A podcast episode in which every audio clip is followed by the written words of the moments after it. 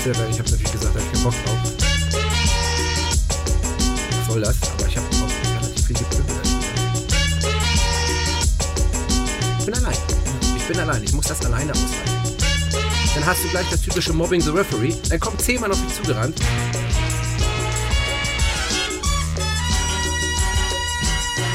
Colinas Erben. Der Schiedsrichter-Podcast.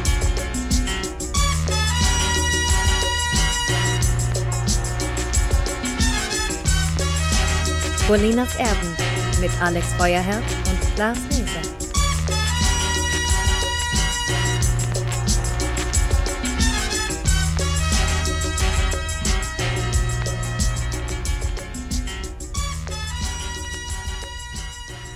Einen wunderschönen guten Tag. Hier sind Colinas Erben. Ja, ihr habt vielleicht euren Podcatcher aufgemacht und habt gedacht, was? Die gibt's noch? Ja, uns gibt es noch. Mein Name ist Klaas Riese. Und ich begrüße ganz herzlich Alex, den geduldigen Feuerherd. Hallo Alex. Einen wunderschönen guten Morgen. Folge 110. Eins, Wir haben jetzt die 110 eins, gewählt quasi. Null. Es, es wurde Zeit. Ähm, es ist ja, also jeder hat ja so sein äh, 2020 und äh, jeden nervt's irgendwie.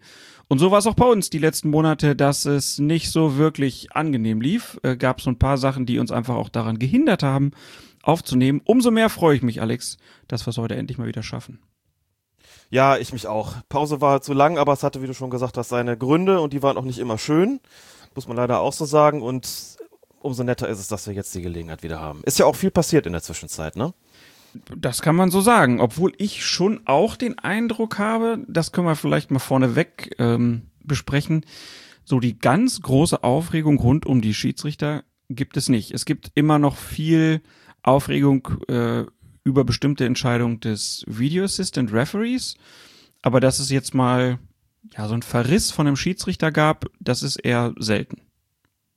Es sind auch keine Katastrophen passiert, ne? Wir werden jetzt gar nicht großartig drüber sprechen, was da jetzt zum Ende der vergangenen Saison hin passiert ist, in der Champions League beispielsweise oder in der Europa League. Aber das waren eigentlich gute Endspielleistungen. Da ist gar nicht weiter groß drüber gesprochen worden. Ne? Und in der Bundesliga, ja, das ist so ein bisschen so der, der Normalfall ist, wie du schon gesagt hast, gibt ein bisschen Diskussion, aber jetzt auch eigentlich finde ich nix, über das dann wochenlang gesprochen wird, weil da irgendwie der totale Skandal passiert wäre. Und ähm, ich glaube, die Schiedsrichter sind eigentlich mit dieser ganzen Corona-Geschichte ganz gut klargekommen. Für sie, werden wir ja auch drüber sprechen, ist ja auch nicht ganz einfach, unter den geänderten Voraussetzungen da aufzutreten. Das äh, mag auch kein Schiedsrichter gerne und keine Schiedsrichterin, wenn da keine Zuschauer sind.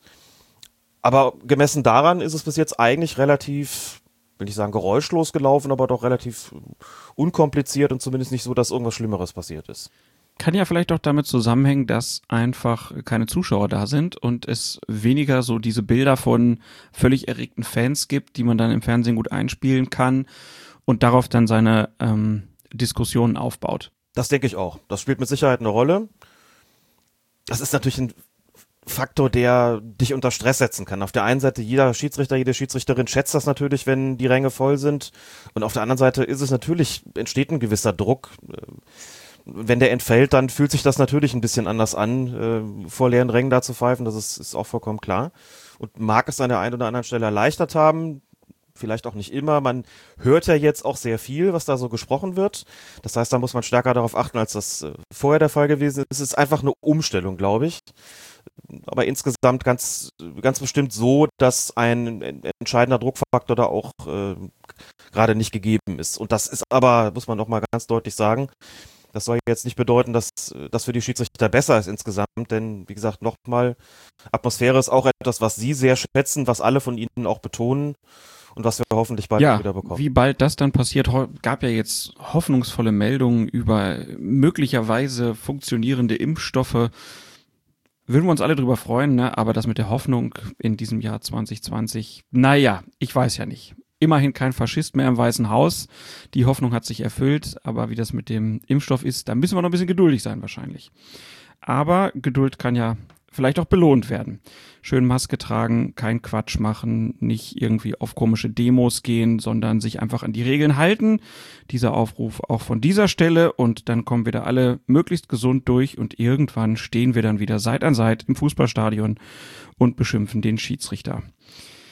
Starten wollen wir diese Sendung allerdings, und das ist überraschend, mit dem Supercup. Und ich glaube, wir hätten über den Supercup überhaupt nicht geredet, wenn nicht eine Meldung gekommen wäre, die so im Vorfeld dann aufpoppte und da hieß es dann auf einmal, Bibiana Steinhaus tritt zurück, beendet ihre Karriere als Schiedsrichterin, bleibt weiterhin zwar ähm, Video Assistant Referee, aber als Bundesliga-Schiedsrichterin wird sie nicht mehr auf dem Feld stehen. Wie hast du die Meldung aufgenommen? Ich war überrascht. Das hatte sich überhaupt nicht abgezeichnet. Für mich jedenfalls nicht und ich glaube für so ziemlich niemanden. Ähm, mitten in der Saison, da stellt sich natürlich klar erstmal die Frage, so was, was ist passiert? Also, wenn man Rücktritte hat, dann sind die ja üblicherweise nach einer Saison. Da weiß man vorher schon, heute ist das letzte Spiel, dann ist die Saison zu Ende und dann wird man diesen Schiedsrichter oder diese Schiedsrichterin zumindest auf dem Platz nicht mehr sehen. Aber dass eine Saison beginnt, wenn auch unter völlig veränderten Bedingungen. Das mag dann doch mal eine Rolle gespielt haben bei mir, dass ich gedacht habe, naja, unter Corona ist einfach nichts normal, da treten jetzt schon Schiedsrichter oder Schiedsrichterinnen äh, zurück während, während der laufenden Saison. Hab gedacht, hm, ist ein bisschen merkwürdig. Was, was ist da vorgefallen? Warum äh, kommt die Meldung irgendwie jetzt? Habe ich überhaupt nicht mitgerechnet. Und fand ich natürlich spontan und nicht nur spontan, sondern auch äh, nach längerem Nachdenken sehr, sehr schade. Denn Bibiana Steiner ist eine schätzenswerte Schiedsrichterin, ein schätzenswerter Mensch. Und wenn sie aufhört, wenn so jemand aufhört, dann fehlt sie natürlich der Bundesliga in vielerlei Hinsicht. Hab mich gefreut, dass sie als Videoassistentin dann weitermacht. Bloß sieht man sie dann natürlich jetzt nicht mehr, ne? Außer halt irgendwie dann üblicherweise, wenn die Kameras da in den, den Raum in Köln leuchten, wird man ihren Kopf dann noch sehen, aber auf dem Feld halt nicht mehr und das finde ich schon sehr bedauerlich. Ich habe sie immer wirklich gerne pfeifen sehen. Und natürlich kamen sofort die Fragen nach den Gründen auf. Es gab dann ein äh, Statement auf der Website des DFB ähm, wo es hieß, nach einem sehr vertrauensvollen und konstruktiven Gespräch mit Lutz Michael Fröhlich und nach sorgfältiger Abwägung vieler Faktoren habe sie sich dazu entschlossen, die Pfeife an den berühmten Nagel zu hängen. Zu den Gründen wolle sie sich später ausführlich äußern, aber es gab auch den Hinweis darauf, dass schon diese Corona-Zeit sie, wie viele andere natürlich auch, zum Nachdenken gebracht hat. Von daher, ähm, ja, irgendwann wird es dann wahrscheinlich nochmal genauere Erklärungen geben ähm, warum sie sich jetzt an diesem Zeitpunkt dazu entschieden hat. Man muss ja auch sagen, sie war, glaube ich, jetzt ja auch längere Zeit dann auch verletzt. Ne, ähm, vielleicht hat das auch eine Rolle gespielt, vielleicht auch die private Lebenssituation. Wir wissen es nicht und äh, geht uns ja im Prinzip dann auch nur so viel an, wie sie dann auch vielleicht irgendwann mal erzählen möchte. Ansonsten ähm, bleibt uns aber natürlich, ja, glaube ich, in diesem Moment auch nochmal vielleicht die Zeit, darauf zu gucken, was das denn eigentlich hieß, dass mit Bibiana Steinhaus die erste Frau in der Fußball-Bundesliga regelmäßig Spiele geleitet hat. Also nicht nur als Gimmick jetzt so ein Supercup-Finale, sondern sie war Bundesliga-Schiedsrichterin und das mit einer Vita, die ja wirklich unglaublich erfolgreich war, ne, sehr früh, sehr stark aufgestiegen und dann halt ganz lange Jahre in der zweiten Liga, wo es dann auch schon die Meldung gab, dass sie vielleicht aufhören wollte. Und dann kam nochmal dieser Schritt in die erste Bundesliga. Große Aufregung weltweit. Bis hin in die New York Times gab es ähm, Interviews, Berichte über sie. Das war halt was ganz Besonderes, dass sie das geschafft hat. Ähm, und das, das sehen wir ja leider immer noch in vielen Lebensbereichen. Ne? Wenn wir jetzt nochmal auf die US-Wahl gucken, das erste Mal überhaupt eine Frau in diesem Amt äh, der Vizepräsidentin und ähm, wir haben auch noch nicht so lange eine Bundeskanzlerin, auch wenn man jetzt mittlerweile manchmal denkt, dass sie schon sehr, sehr lange da ist, aber auch hier so es, es ist so eine Umwälzung und bei Bibiana Steinhaus kann man es ja wirklich auch an einer Person festmachen, finde ich. Wie würdest du das einschätzen aus deiner Sicht als jemand, der jetzt ja auch sehr, sehr lange schon Schiedsrichterinnen und Schiedsrichter begleitet hat? Welchen Einfluss hat das so auf die Schiedsrichtergemeinde gehabt, dass auf einmal eine Frau ich sage jetzt mal nicht nur in Anführungszeichen in der zweiten Liga gepfiffen hat. Das war ja auch schon besonders, sondern dann nochmal auch dieser Schritt in die erste Bundesliga. Es hat alles verändert. Das kann man ganz klar so sagen und das ist zu beobachten, wenn ich heute rausfahre, beispielsweise auf die Plätze und mir Schiedsrichterinnen anschaue in der Bezirksliga, in der Landesliga, in der Verbandsliga, in der Regionalliga, dann ist es eben nicht mehr so, wie das früher war und früher gewesen wäre. Dass man Leute draußen stehen hat, die sagen, wie heute pfeift eine Frau. Das kann aber doch nicht sein. Es ist doch hier eine Männersportart. Klar, vereinzelt hört man solche Sprüche noch, aber es ist wirklich weniger geworden und damit will ich jetzt nicht gesagt haben, dass alles jetzt ganz furchtbar toll ist, aber ich würde diesen Einfluss, dass Bibiana Steinhaus in der Bundesliga gepfiffen hat, wirklich nicht unterschätzen. Die Schiedsrichterinnen, die heute auf den Platz gehen im Männerfußball, haben es auf jeden Fall leichter, als das früher der Fall gewesen wäre und als es früher der Fall war. Also ich bin schon lange dabei und es gab auch immer Schiedsrichterinnen, aber die Akzeptanz auch im Kollegenkreis beispielsweise, die Akzeptanz auf dem Platz, die Akzeptanz bei den Zuschauern hat sich völlig verändert und dafür steht ganz klar der Name Bibiana Steinhaus. Alleine schon deshalb, weil man ja immer mit vollem Recht sagen könnte, was wollt ihr eigentlich? Es pfeift sogar eine Frau in der Bundesliga. Warum soll denn jetzt nicht eine Schiedsrichterin in der Männer-Landesliga pfeifen oder Verbandsliga oder in welcher Klasse auch immer? Die haben es da leichter. Ich habe auch beobachtet, auch wenn sich das zahlenmäßig noch nicht, äh, sagen wir mal, geradezu revolutionär entwickelt hat, dass aber bei den Neulingslehrgängen, die ich da immer mit betreue in Köln, dass da die Zahl der sogenannten Anwärterinnen, also derjenigen Kandidaten und Kandidatinnen, die da Schiedsrichter oder Schiedsrichterin werden wollen, dass da der Frauenanteil doch auch nochmal deutlich gestiegen ist. Wir reden da, wie gesagt, natürlich lange nicht von 50-50. Das äh, wird, wenn überhaupt das irgendwann mal so weit ist, wird es noch sehr, sehr lange dauern, Schön aber es ist auf jeden Fall mehr geworden, mhm. weil auch klar ist, da gibt es Dann ärgert sich auf der Bank quasi ein großes alle, Vorbild. Und dann stehen sie auf und Vorbild jetzt nicht mehr auf Digga, Platz. beim nächsten Mal geht's weiter, ole, ole, und den nächsten Haus rein, super. Das gezeigt hat, was man, oder was Frau besser gesagt erreichen kann. Erstmal bin ich alleine, Insofern, gut in meinem Team, aber ich bin alleine. Die Rolle, ich bin alleine, ich muss das alleine aushalten. davor gegeben hat oder das, was sie erreicht hat, kann man, glaube ich, gar nicht hoch genug einschätzen. Das äh, hat ganz, ganz viel verändert. Ich habe in einem Artikel für Spiegel Online, wo es so ein bisschen um das Karriereresümee ging, bei ihr dann auch geschrieben, so es ist, ähm, sie hat dafür gesorgt, dass es normal geworden ist, dass Frauen in der, im Männerfußball pfeifen, haben dann einige so ein bisschen kritisiert, haben gesagt, von Normalität sind wir da weit entfernt. Das stimmt, die Kritik nehme ich einerseits auch an, andererseits es ist zumindest normaler geworden. Es ist eben heute nicht mehr so, dass da draußen dann die Männerhorden stehen, die, die pfeifen und buhen und irgendwie sich darüber lustig machen. Wie gesagt, das gibt schon immer noch auch. Das, so ist es nicht, ne? ist nicht alles toll. Aber es ist was völlig anderes, als das vor 10, 12, 15, 20 Jahren wie noch der Fall gewesen ist. Das muss man auch klar sagen. Naja, und ähm, wie ist das denn, wenn du jetzt sagst, es sind mehr Mädchen und Frauen, die ähm, sich in den ja, in den Kursen beteiligen und äh, zum Schiedsrichter ausgebildet werden. Wie viele sind das denn jetzt so auch im Vergleich, wenn du jetzt einen Neuanwärterlehrgang durchführst? Wenn ich das richtig im Kopf habe, ist es statistisch gesehen so, dass nur vier Prozent der Unparteiischen in Deutschland, also über alle gerechnet, wir haben, glaube 56.000, 58.000 aktive Schiedsrichter und Schiedsrichterinnen und vier Prozent davon, wenn ich richtig das im Kopf habe, sind äh, weiblich. Bei den Neulingslehrgängen in Köln hat man zuletzt dann doch auch mal Quoten von 12 bis 15 Prozent. Ne? Wie gesagt, nochmal, das ist weit davon entfernt, auch nur irgendwie gleichrangig zu sein, liegt aber schon mal über dem Schnitt und ist zumindest ein gutes Zeichen. Das entwickelt sich zumindest allmählich äh, in eine Richtung. Wir hatten aber dann auch wieder Neulingslehrgänge, wo es dann wirklich nur diese 4% waren. Das, äh, das schwankt sehr stark und im Moment gibt es natürlich gar keine äh, von diesen Lehrgängen, zumindest nicht als Präsenzlehrgänge. Ähm, mal gucken, wie sich's entwickelt. Aber wenn ich heute zu einer Monatsfortbildung in Köln auflaufe, sozusagen, um da zu sprechen, dann so in die Reihen gucke, dann sitzen da schon deutlich mehr. Und in Köln, lass mich nicht lügen, sind es auf jeden Fall auch mehr als vier Prozent, wenn ich nicht auf einem völlig äh, falschen Dampfer bin. Und man muss ja auch einfach sagen, es spielen jetzt nicht so viele ähm, Frauen wie Männer Fußball. Das ist ja nun auch nicht pari-pari, von daher muss es auch bei den Schiedsrichtern natürlich nicht pari-pari sein. Aber ich glaube, dass so es auch einfach mehr Mädchen gibt, die sich vielleicht dann einfach vorstellen können, ach, das könnte ich mir, das, das möchte ich jetzt auch machen, weil sie halt einfach gesehen haben, da ist jemand mit in der äh, Bundesliga dabei. Und natürlich wollen nicht alle direkt in die Bundesliga, aber dass man sich einfach das, ja, zutraut. Und wenn du sagst, dass du beobachtest, dass es da weniger frauenfeindliche Sprüche, sage ich mal, gibt auf den Tribünen, dann ist das doch auch schon eine große Errungenschaft. Und äh, die, ja, die kann man glaube ich, jetzt wirklich auf lange, lange Sicht mit dem Namen Bibiana Steinhaus äh, verbinden. Also das wird jetzt auch, glaube ich, dann, wenn man dann in den Jahren vielleicht irgendwann mal wieder zurückguckt, da, das ist einfach sehr, sehr besonders gewesen. Ne? Man hatte zwar dann schnell das Gefühl, weil sie ja auch selber nicht so das Gewese drum gemacht hat, sondern hat immer gesagt, ich, ich bin Schiedsrichterin und ich möchte, dass meine Leistung bewertet wird. Äh, und nicht mein Geschlecht oder mein Aussehen oder was auch immer, ähm, dass das dann auch schnell sozusagen in eine Art Normalität vom Gefühl her kam, dass sie halt dabei war.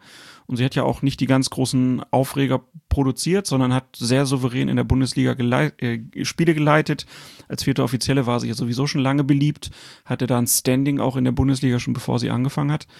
Äh, und ja, wenn man das dann sozusagen als eine sporthistorische Leistung ansieht, dann ist das, glaube ich, gar nicht hoch genug ähm, zu bewerten.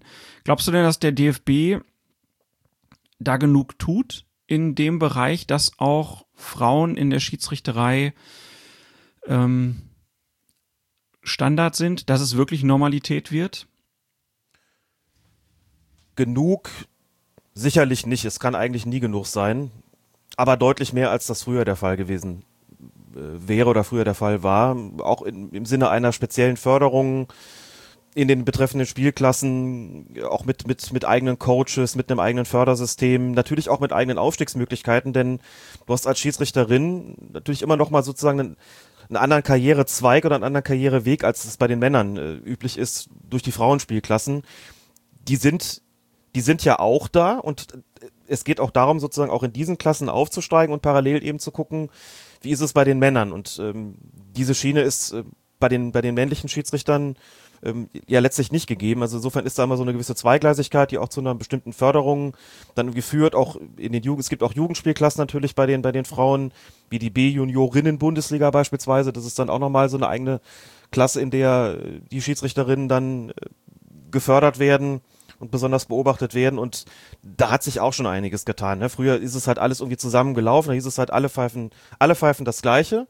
Und wir fördern auch gar nicht besonders und das ist äh, einfach komplett anders geworden. Und da wird sicherlich auch nochmal darauf besonders geschaut, ähm, welche Stärken kann man denn besonders ausprägen? Das ist bei Bibiana Steinhaus, das hast ja schon gesagt, ähm, auffällig gewesen, dass ihre großen Stärken sicherlich im Bereich des Konfliktmanagements überhaupt des Entscheidungsmanagements und den, der Kommunikation mit den Spielern gelegen hat. Äh, dass da keine Skandalspiele passiert sind, liegt natürlich zum einen daran, dass sie einfach gut pfeift, ne, dass da keine Entscheidungen getroffen worden sind von ihr, die irgendwie zu großen Skandalen gef geführt hätten. Und sie hat aber auch immer sehr, sehr viel vermittelt. Sie hat einfach eine sehr, sehr gute Ansprache, eine sehr gute Kommunikation mit den Spielern gehabt und hat da vieles schon vorher sozusagen runterregeln können, bevor irgendwas aufgekommen ist. Das ist sicherlich eine ganz große Stärke, an der sich auch, auch viele orientieren dürften, denn das ist letztlich etwas, das einen guten Schiedsrichter und eine gute Schiedsrichterin noch auszeichnet. Und das hat sie schon sehr, ähm, sehr klar als Eigenschaft gehabt. Wenn man nochmal so zurückdenkt, welche Konflikte ihr begegnet sind und wie souverän sie die sozusagen wegmoderiert hat und immer auch unter der Maßgabe, du hast ja auch schon angedeutet, sie hat immer gesagt, sie will ähm, eigentlich gar nicht so ein, so ein, wie man heute es nennen, nennen würde, Role Model sein. Sagt aber anderen ist das wichtig, dass ich da als, als speziell als Frau in der Bundesliga pfeife. Äh, insofern, wenn es für andere wichtig ist, muss es das dann für mich auch sein. Ich fand das ganz interessant, dass sie ähm, auch mehr als einmal gesagt hat, sie stört es eigentlich mehr, wenn sie da in dem Kreis der DFB-Schiris ist und dann die Ansprache kommt, äh, liebe Schiedsrichterkollegen, liebe Bibiana, also extra hervorgehoben wird, das stört sie mehr, als wenn die da zusammen trainieren und der Fitnesstrainer am Schluss äh, dann ruft irgendwie Supermänner ne? und sie dann sagt, ich habe mich da schon mitgemeint gefühlt. Das kann man kritisch sehen, aber das ist halt so, wie sie es, wie sie es gesehen hat und sagt so, ich fühle mich da aufgehoben, ich will da gar nicht besonders hervorgehoben werden, will auch gar nicht anders behandelt werden. Es soll einfach nur vollkommen klar sein, möchte nur an meiner Leistung gemessen werden. Und ich glaube, den Punkt hat sie schon auch erreicht, auch wenn es immer wieder natürlich Ereignisse gab, die ja da so in die Quere gekommen sind. Das ist äh, natürlich beim ganzen Aufstieg schon ein Punkt gewesen, dass sie da in den Mittelpunkt gestellt worden ist. Warum nicht mal eine Frau in der Bundesliga, so inklusive Bildzeitung ja damals. Das hat ja sicherlich nicht, nicht besonders behagt. Oder dann die Geschichten, wir erinnern uns alle da mit Kerem Demir bei, mit seinem dummen Spruch, dass Frauen irgendwie nichts äh, im Fußball verloren haben. Äh, mit Pep Guardiola, der ihr da altväterlich die, die, die Hand auf die Schulter legt und sie das irgendwie äh, dann ganz lässig wegschiebt oder Franck Ribéry, der ihr den Schuh öffnet bei diesem Pokalspiel in Rostock war es, glaube ich, ähm, und sie da das einfach auch großartig gemanagt hat, das Ganze, auch wenn sie ganz andere Möglichkeiten gehabt hätte zu sagen, ich könnte da auch mit Sanktionen arbeiten, hat sie aber nicht getan, obwohl sie es gekonnt hätte und obwohl es angemessen gewesen wäre, aber das hat sie natürlich auch ausgezeichnet, dass sie immer einen Weg gefunden hat, solche Konflikte relativ niedrigschwellig abzuarbeiten und ähm, ja, auch nochmal an, an der Stelle sicherlich ein großes Vorbild. Und ganz, ganz sicher, und das finde ich auch wichtig, weil wir jetzt die ganze Zeit davon reden, was ist sie für ein für, für Vorbild möglicherweise für Schiedsrichterinnen. Ähm, man kann das an dem äh, Punkt geschlechtsneutral oder geschlechtsunabhängig sehen. Ich finde ihre Art und Weise, wie sie mit Spielern umgegangen ist, äh, grundsätzlich vorbildlich. Und da können sich Männer genauso was davon abschauen. Das stimmt. Da hast du recht. Habe ich eben auch, als du das ausgeführt hast, habe ich auch gedacht, so, was glaubst du, in welchen Punkten sie vielleicht auch die Schiedsrichterei ähm, beeinflusst oder verbessert hat? Ja, ganz sicherlich an dem Punkt, ne, dass man Konflikte auch auf eine Art und Weise lösen kann, ohne dafür zum Mittel der persönlichen Strafe greifen zu müssen. Mhm. Auch wenn man es vielleicht kann, unter der Maßgabe, dass ein Spielraum gegeben ist und unter der Maßgabe, dass es die Akzeptanz fördert, das ist eh immer ein ganz wichtiger Punkt für Unparteiische. Wenn ich heute Videoszenen zeige, in denen es darum geht, Persönlichkeit des Schiedsrichters, der Schiedsrichterin, sind da schon immer Szenen von Bibiana Scheinhaus dabei, weil man den Leuten einfach zeigt, guck mal, so macht man das. So redet man mit, mit Spielern, erinnere mich da auch beim, beim Supercup-Spiel an eine Szene, wo sie Lukas Hernandez von, vom FC Bayern äh, verwarnt hat, äh, nach einem Foulspiel. Also die gelbe Karte war klar berechtigt und Hernandez hat sich furchtbar aufgeregt, ist also wirklich schreiend auf sie zugelaufen. Und die Standhaftigkeit, die sie da gezeigt hat, und er hat ihn wirklich alleine mit dem, mit der ähm, fest in der Hand befindlichen gelben Karte, sie ist wirklich keinen Millimeter zurückgewichen, hat sie ihn wirklich binnen anderthalb Sekunden runtergekocht, so ungefähr. Das sind Situationen, wo man sagen kann, so, so verkauft man eine Entscheidung, so macht man das in diesem Moment. Ähm, dass es da auch eine Rechtfertigung gegeben hätte, den Hernandez gleich rauszuschmeißen mit Gelb-Rot, ist sicherlich richtig, aber das hätte dem, dem Spiel nicht unbedingt gut getan. Und so wie sie das da gemanagt hat, das fand ich nochmal eine sehr typische Szene für sie. Einfach mit Kraft, Kraft ihrer Persönlichkeit auch, auch Probleme zu meistern. Und das kann man ja, glaube ich, gar nicht hoch genug anrechnen und das ist auch wirklich vorbildlich für alle Unparteiischen und ganz sicherlich nicht nur für die weiblichen. Bibiana Steinhaus, also nicht mehr Bundesliga-Schiedsrichterin, aber wir werden sie weiter im Kölner Keller sehen. Ist ähm, übrigens ja auch nicht die einzige Veränderung, die es jetzt äh, gibt in der Bundesliga. Robert Kampka ist aus der Bundesliga in die zweite Liga abgestiegen. Hast du mal nachgeguckt, wann das das letzte Mal passiert ist? Das letzte Mal, war es, glaube ich, Markus Wingenbach, dass er abgestiegen ist und das, guck mal, da bin ich jetzt schlecht vorbereitet. Also so vom Gefühl her würde ich sagen, ungefähr 2012 vielleicht, 2013. Mhm. Kann aber auch ein bisschen, ein bisschen davor gewesen sein. Ist schon länger nicht mehr vorgekommen. Dass ein Schiedsrichter sozusagen abgestiegen ist, dass aus der Bundesliga rausgenommen worden ist und in einer Klasse drunter eingesetzt worden ist. Das ist jetzt tatsächlich Robert Kampka widerfahren. Da ist es offensichtlich so gewesen, dass die Kommission gesagt hat, das genügt uns nicht, das genügt nicht unseren Ansprüchen für die erste Bundesliga. Ähm, du bist weiter Zweitligaschiedsrichter, aber für die erste reicht es aus unserer Sicht nicht mehr. Hast du Gründe dafür gelesen, was nicht mehr, was nicht gereicht hat? Oder hast du irgendwas beobachtet, wo du sagst, na, da war er vielleicht noch nicht so weit oder es reicht dann doch nicht auf dem Niveau?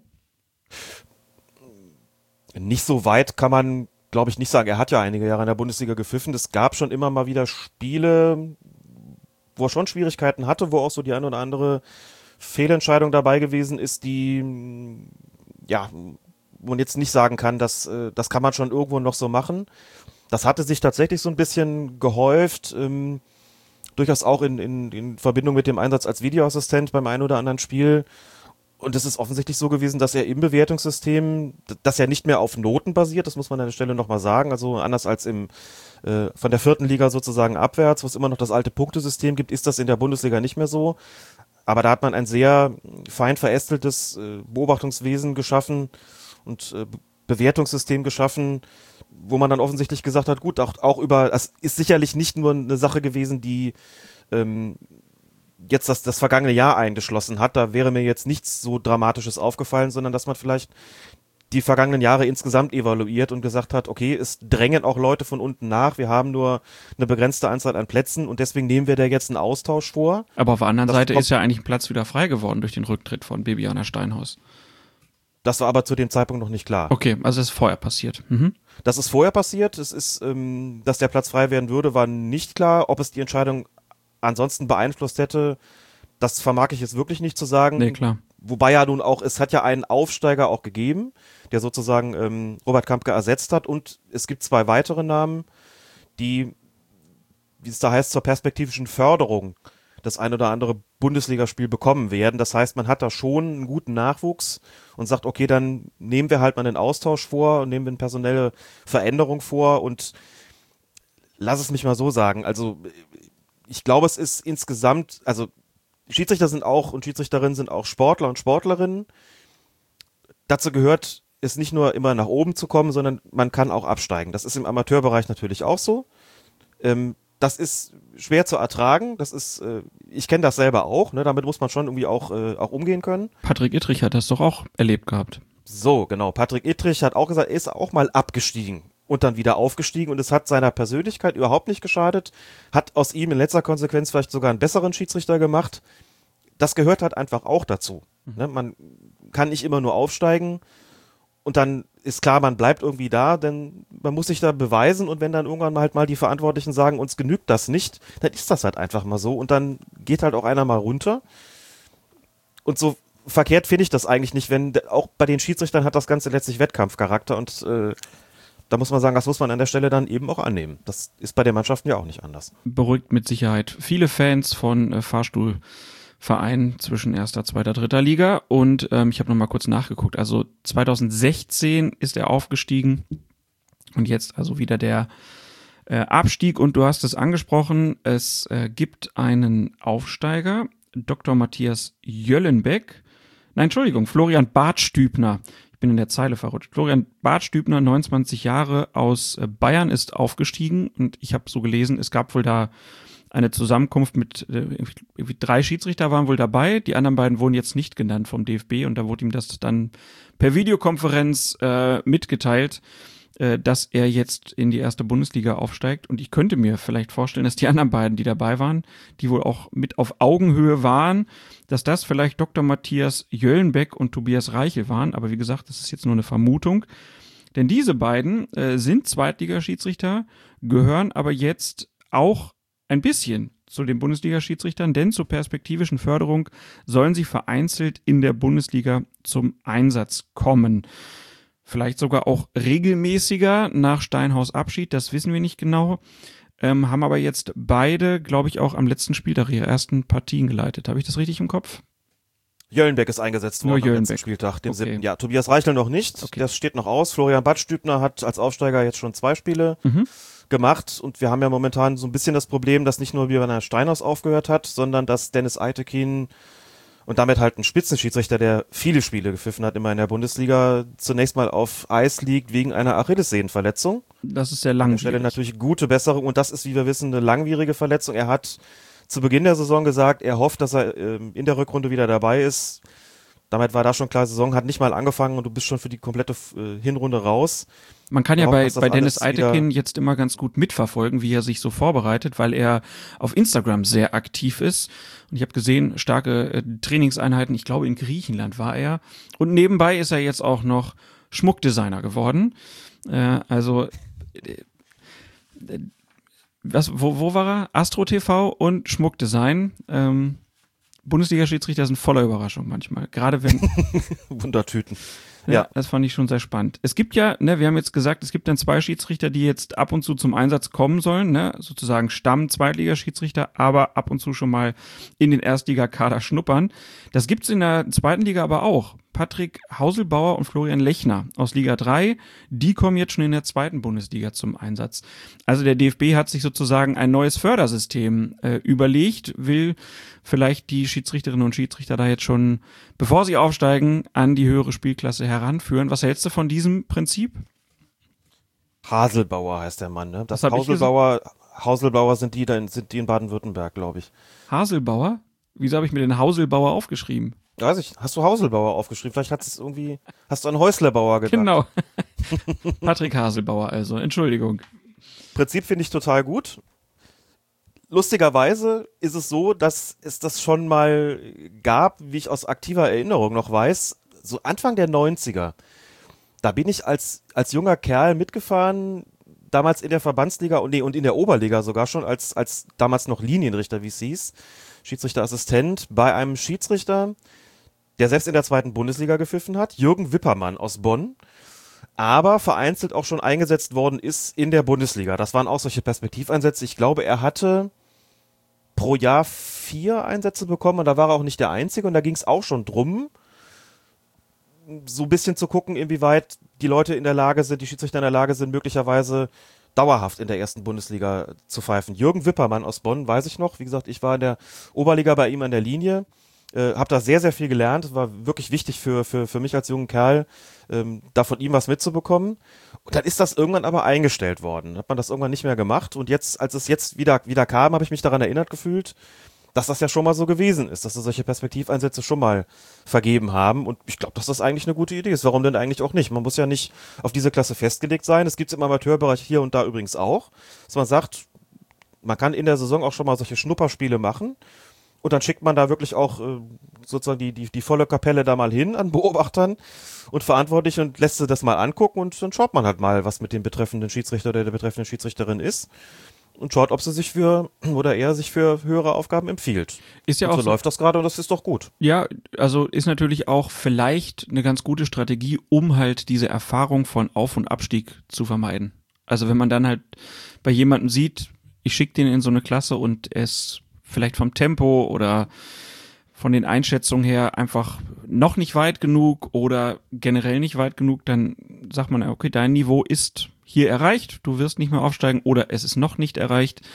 Äh, von daher auf jeden Fall, glaube ich, eine ganz gute Idee und natürlich auch ähm, eine gute Idee, um einfach zu gucken, äh, wie, äh, wie kriegen wir den Kader jetzt voll der Schiedsrichterinnen und Schiedsrichter, weil wir halt Verletzungen und äh, Karriereende haben. Und äh, wir haben ja auch die Situation, dass am Ende der Saison Manuel Gräfe, Markus Schmidt und Guido Winkmann ähm, dann aufhören, weil sie im Laufe der Saison diese Altersgrenze von 47 Jahren erreichen. Das heißt, auch mit Perspektive darauf, es werden da Plätze frei, kann man dann schon mal besser gucken, wer ist denn vielleicht geeignet dafür. Ganz genau. Und so schafft man einfach auch einen geschmeidigen Übergang. Ne? Es ist nicht so, dass man dann sagt, okay, euch ziehen wir jetzt hoch und schmeißen euch sofort ins kalte Wasser, sondern ihr habt euch schon mal so ein bisschen dran gewöhnen können. Die kennen das natürlich alle auch schon, weil sie als Assistenten in der ersten Bundesliga waren oder teilweise auch als Videoassistenten so. Also sie wachsen da sozusagen langsam rein und so eine allmähliche Gewöhnung ist bestimmt keine schlechte Idee äh, und eine bessere als zu sagen so, zack, von heute auf morgen seid ihr jetzt da drin. Ähm, friss oder stirb. Deswegen halte ich das auch für eine, für eine gute Idee, wenn man für so einen geschmeidigen Übergang dann sorgt. Ne? Ich habe mal rausgeschrieben, ähm, welche Schiedsrichter wann aufgestiegen sind. Weißt du noch, wann Sascha Stegemann in die Bundesliga gekommen ist? 2013. 2014. 2014, ah. Ähm, dann. Ja, doch, stimmt, zu, zur Halbserie, aber im Ja, okay. Beginn des Jahres 2014 dann, okay. Ne, Hm. aber halt auch schon sechs Jahre. Ist sechs Jahre her. Wann hat man den denn? Wir hatten ihn im 2013 im Interview, ne? Und ich glaube, das ist der Grund, warum ich es verwechselt habe. Macht ja Hm. nichts. Aber auf jeden Fall schon auch ein paar Jahre jetzt äh, Bundesliga-Schiedsrichter. Dann 2015 Benjamin Brandt, 2016 Benjamin Kortus, Patrick Ittrich, Robert Kampka, Harm Osmers, Frank Willenborg. Da hatten wir fünf Neulinge. Und im Jahr drauf, 2017, waren es vier. Sven Jablonski, Martin Petersen, Bibiana Steinhaus und Sören Storks. 2018 dann Daniel Schlager und Robert Schröder. 2019 keiner. Und f- 2020 dann Florian Bartstübner. Also schon äh, viel Bewegung in den Jahren 2016, 2017. Und ja, jetzt nach der jetzt laufenden Saison wird sich wieder was tun. Spannend dann finde ich den Blick auf, die, auf den Kader der Zweitligaschiedsrichter, denn den hat man zur Saison 2020, 2021 von 20 auf 16 verringert. Das liegt äh, nach, Aus, äh, nach Angabe vom DFB an der an dem fortgeführten Prozess der Spezialisierung der Schiedsrichterassistenten in der Bundesliga. Also ähm, da gibt es zum Beispiel Benedikt Kempkes, Robert Kempter und René Rode, die als spezialisierte Schiedsrichterassistenten in der Bundesliga eingesetzt werden. Spezialisierung, ähm, auch so ein zweiter Zweig, den der DFB ja jetzt immer mehr verfolgt. Das haben wir, glaube ich, schon mal ausführlich gut geheißen, dass das so läuft, weil das dazu führt, dass man halt sozusagen Profis in bestimmten Bereichen hat. Das ist total gut, das ist total richtig, das ist total wichtig. Genauso wie du im Bereich der Trainer in der Bundesliga und nicht nur da so eine Spezialisierung hast. Da ist ja nicht mehr so, du hast einen Trainer, einen Co-Trainer und die wuppen dann irgendwie alles, sondern du ganz viele Spezialisten hast für Athletik, für Fitness, für irgendwas. Hast es im Schiedsrichterbereich im Prinzip auch, natürlich nicht ganz so fein verästelt, aber da ist es jetzt eben auch so, schon länger so, dass es spezialisierte Assistenten gibt. Damit wird auch der Tatsache Rechnung getragen, dass sich die Aufgaben einfach immer weiter diversifiziert haben, dass sie anderen Einfluss aufs Spiel haben. Es ist eben klar, schon lange nicht mehr die Linienrichter sind, wie sie vor 1996 dann irgendwie noch hießen, sondern gleichwertige Teammitglieder mit speziellen Aufgaben, sodass man da also auch drangegangen ist zu sagen, wir fangen sozusagen auch ein bisschen früher damit an, sie auf diese spezielle Aufgabe vorzubereiten und sie dann ganz gezielt in diesem Bereich auch zu belassen und auch zu schauen, welcher Schiedsrichter ist denn eröffnet uns dann sozusagen die Perspektive wirklich auch auf dem, auf dem Feld als Hauptschiedsrichter. Wem, bei wem sagen wir, konzentrier dich tatsächlich weiter auf diese Aufgabe und da wirst du dann deine, deine Karriere machen. Und bei wem sagen wir, da gibt es vielleicht dann doch auch absehbar eine, eine Grenze. Da ist vielleicht die Grenze der Leistungsfähigkeit erreicht, aber als Assistent wirklich eine absolute Granate und mit besserer Perspektive ausgestattet da spezialisiert man stärker und da ist man auch dabei, das Ganze auch schon früher anzugehen. Ne? Also momentan ist es so, wenn du in der Regionalliga beispielsweise bist, da hast du diese Spezialisierung eigentlich noch nicht.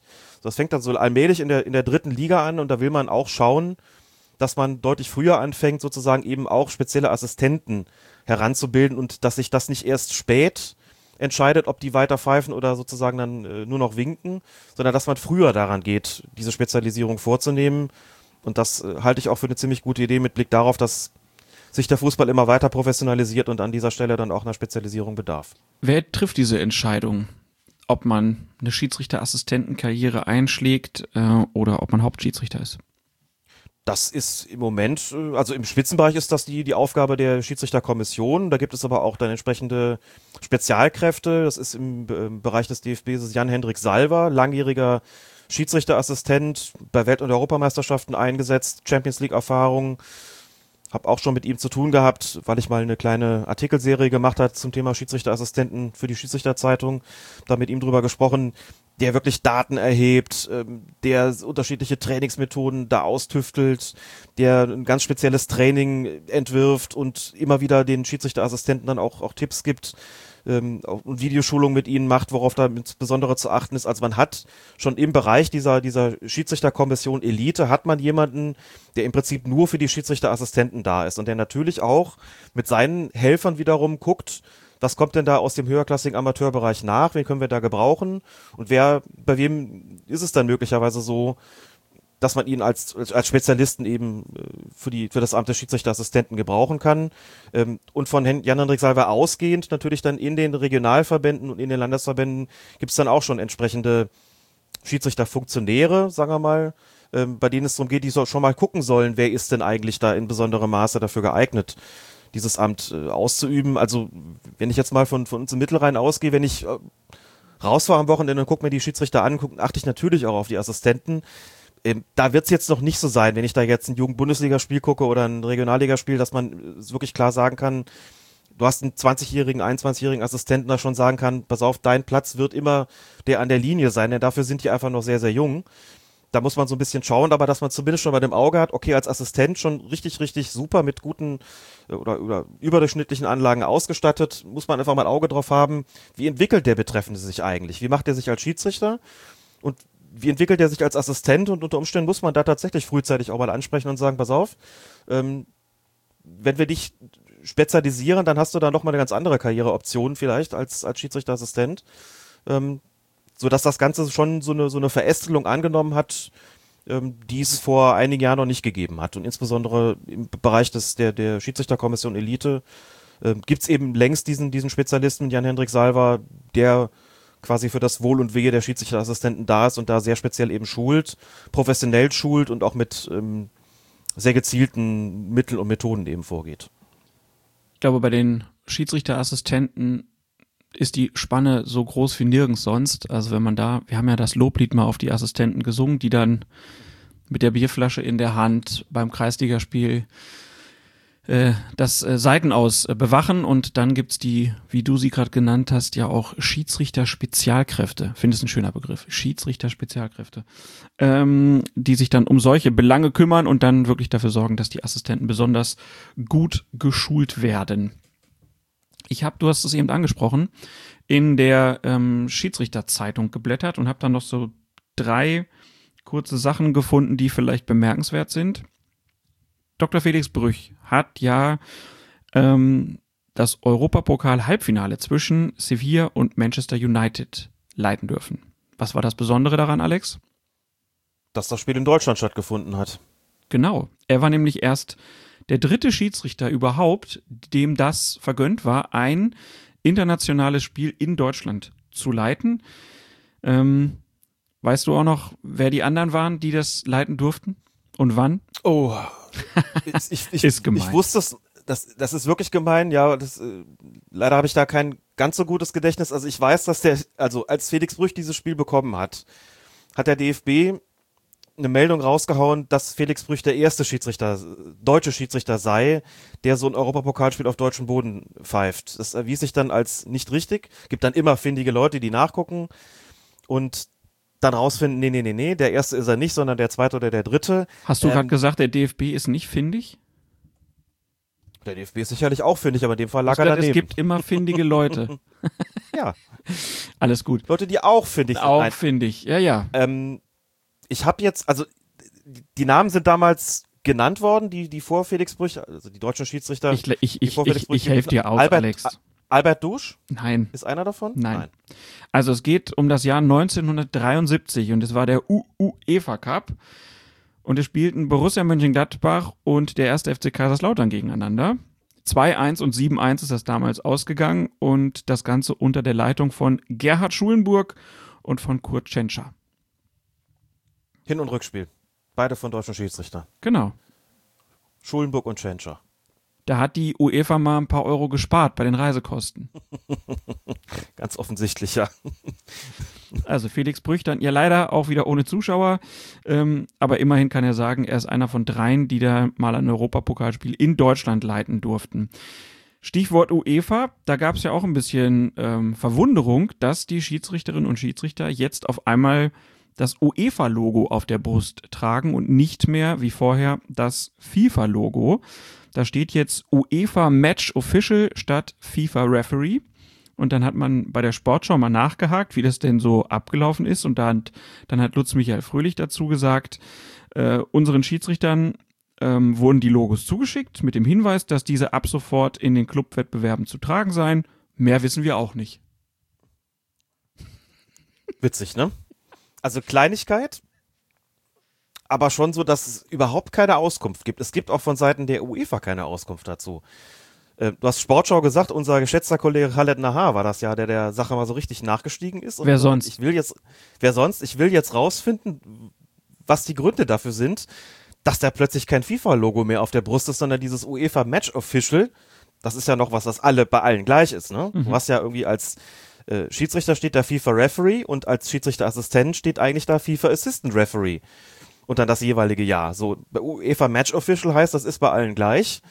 Auf den ersten Blick und auf die Distanz sieht es gar nicht so viel anders aus. Aber die UEFA positioniert sich da, ne? platziert sozusagen da ihre Marke. Und das schließt die Schiedsrichter und Schiedsrichterinnen ein, die plötzlich mit diesem Logo auf der Brust äh, auf den Platz gehen sollen. Weiß jetzt nicht, also von Affront gegenüber der FIFA würde ich jetzt noch nicht sprechen, aber schon offensichtlich so eine, hat schon was so mit Konkurrenz zu tun. Ja, das glaube ich auch auf jeden Fall. Ja. Da wird schon einfach, äh, also dass UEFA und FIFA ja ihre, ich nenne es jetzt mal Animositäten haben, ist ja bekannt. Ja. Schauen wir nur auf die verschiedenen äh, Club-Wettbewerbe, die da jetzt noch aufgerufen werden sollen, die die FIFA gern veranstalten will, Club-Weltmeisterschaften oder die die äh, UEFA halt schützen will mit der Champions League und der Europa League. Ja, äh, und dass das dann bei den Schiedsrichtern sozusagen durchschlägt, dass man hier eine klare Trennung, Trennung zwischen UEFA und FIFA-Wettbewerb äh, halt haben will. Ich musste ein bisschen schmunzeln und fand es aber auch gut, dann einfach mal zu lesen, dass jemand sagt, ich sag was dazu, aber ich sag auch ehrlich, ich habe keine Ahnung, wie es abgelaufen ist und warum das so gemacht wird. Hat mir gut gefallen. Gut gefallen hat mir auch ähm, die Auszeichnung zur Schiedsrichterin ähm, und zum Schiedsrichter des Jahres. Rim Hussein und Marco Fritz haben diese Auszeichnung nämlich in diesem Jahr bekommen. Ich glaube, wir haben das hier noch nicht gesagt, oder?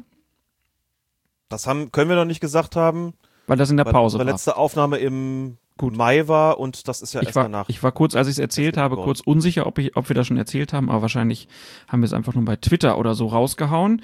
Ähm, ja, äh, ich denke, beides auch nachvollziehbare ähm, Auszeichnungen oder warst du bei einem oder bei einer überrascht? Nein, das, die Kriterien, warum dann jeweils der betreffende Schiedsrichter und die betreffende Schiedsrichterin auserwählt werden, die sind jetzt ja, glaube ich, auch keine, keine, keine Hard Facts sozusagen, sondern man schaut halt, wie haben die sich im vergangenen Jahr gemacht. Also es ist sicherlich auch ein bisschen so, dass man dann sagt, es sollen halt auch nicht immer unbedingt die, dieselben sein. Mhm. Ich fand das vollkommen, äh, vollkommen nachvollziehbar. Marco Fritz, fangen wir bei den Männern an, ein Schiedsrichter, der, glaube ich, in den ersten Jahren seiner Zugehörigkeit zur Bundesliga so ein bisschen unter dem Radar geflogen ist. Den hat man gar nicht so auf dem Schirm gehabt, wenn es darum ging, was gibt's denn für Spiele, für Spitzenspiele auch, die von äh, die Schiedsrichter leiten können. Das hat sich ja gründlich geändert. Ne? Also er ist ja auch immer einer der Kandidaten, also jetzt mal ein Beispiel zu nennen, wenn, wenn Bayern gegen Dortmund spielt, einer der Kandidaten, um dieses Spiel dann zu leiten. Und macht das auch super und hat sich auch, finde ich, als, als Schiedsrichter gerade in puncto Persönlichkeit wirklich ähm, exzellent weiterentwickelt. Also wenn der heute auf den Platz geht, passiert normalerweise, brennt er einfach nichts an, hat eine sehr souveräne Art, ähm, entspannte Art mit Spielern umzugehen.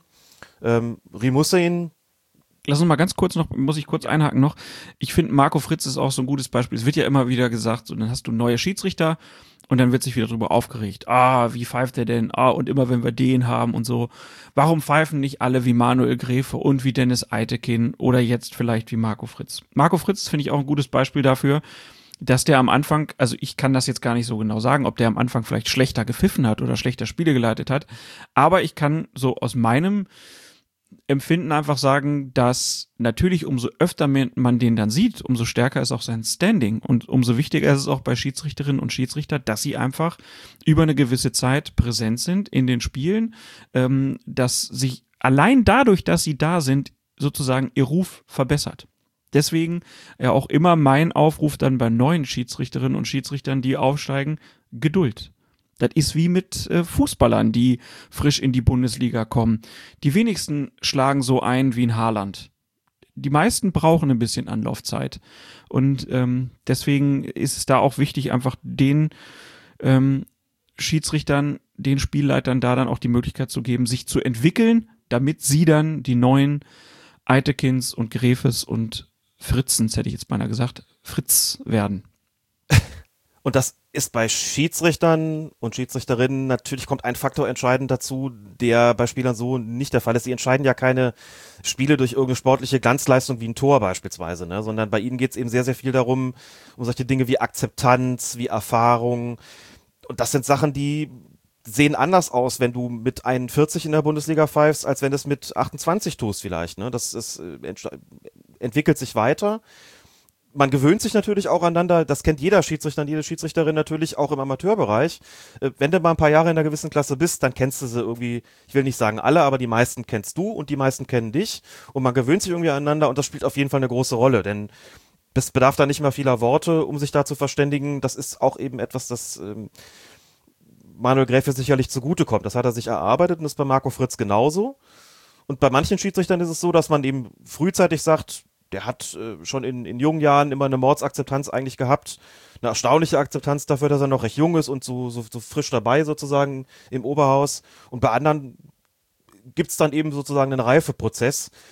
Und sie verändern sich natürlich da irgendwie auch mit, ändern so Kleinigkeiten in ihrer Spielleitung, sind vielleicht am Anfang autoritärer aufgetreten, legen das dann irgendwann ab äh, zugunsten einer etwas empathischeren Zugangsmöglichkeit zu den Spielern, solche Dinge halt. Und äh, Marco Fritz ist längst in dem Bereich angekommen von den Schiedsrichtern, die wirklich jedes Spiel in der Bundesliga bekommen können, sofern nicht irgendwelche geografischen Gegebenheiten sozusagen dagegen sprechen. Aber sowas wie Bayern gegen Dortmund ist auf jeden Fall ein Spiel, wofür er auch ein Kandidat ist. Rem Hussein, Drittligaschiedsrichterin. Ähm, wir haben vorhin über Bibiana Steinhaus gesprochen. Da muss man auch sagen, es wird mit Sicherheit eine ganze Weile dauern, bis es wieder eine Schiedsrichterin in der ersten Männerbundesliga gibt, denn Rin Hussein wird es nicht sein ist auch schon, ich glaube, 40 Jahre alt, 39 oder 40 Jahre alt und das ist äh, sicherlich zu spät, um noch davon auszugehen, dass sie da jetzt einen Sprung in die zweite Liga macht und dann vielleicht mit, mit 42 und dann noch für einige wenige Jahre in die Bundesliga. Das äh, werden wir mit Sicherheit nicht sehen. Ähm, es gibt darunter, also Regionalliga und, und äh, Regionalliga abwärts, gibt es eine ganze Reihe von Schiedsrichterinnen, die auch jung genug sind, um da noch eine Perspektive zu haben, auch Richtung Bundesliga. Aber da wird man sehen müssen, ähm, wie schnell das dann geht. Und da kann man dann auch nur hoffen, dass es nicht wie bei Bibiana Steinhaus nochmal zehn Jahre dann in der zweiten Liga dauern muss, bis dann der letzte Schritt getan werden kann oder bis der letzte Schritt zugelassen worden, bis der letzte Schritt zugelassen wird. Ähm, aber Ray Hussein, wie gesagt, schon, schon eine Weile Drittligaschiedsrichterin, ähm, sehr präsente Schiedsrichterin, war ja auch bei der, bei der Weltmeisterschaft äh, in Frankreich dabei, 2019. Und glaube ich auch ein bekanntes Gesicht einfach bei den, bei den Unparteiischen. Ne? Ja, bei Riem Mösin ist es ja so, dass sie schon seit 2009 FIFA-Schiedsrichterin auch ist.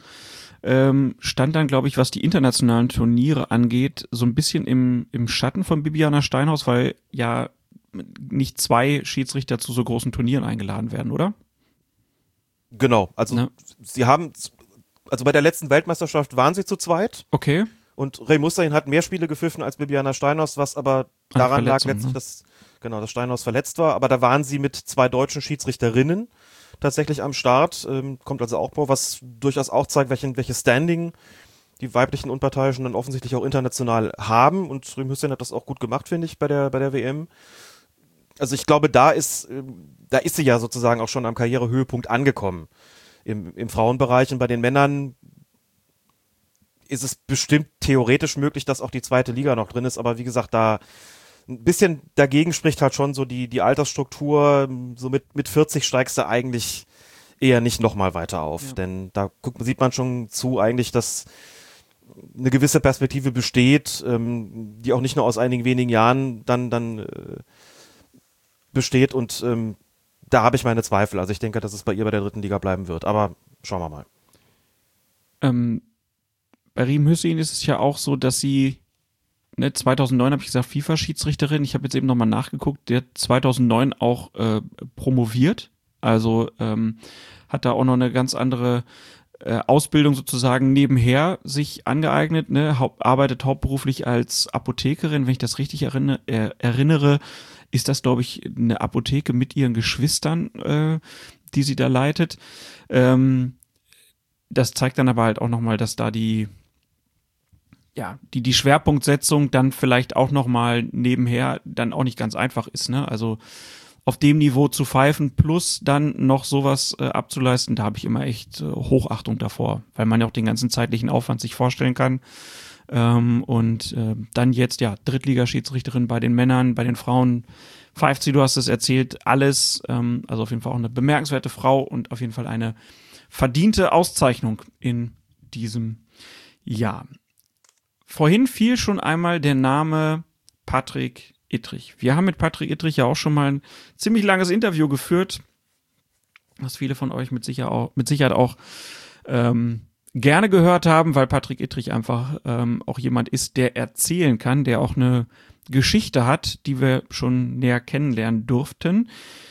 Er hat jetzt aber nicht nur bei uns erzählt, sondern er hat auch zusammen mit einem Journalistenkollegen ein Buch geschrieben. Das Buch heißt Die richtige Entscheidung, warum ich es liebe, Schiedsrichter zu sein.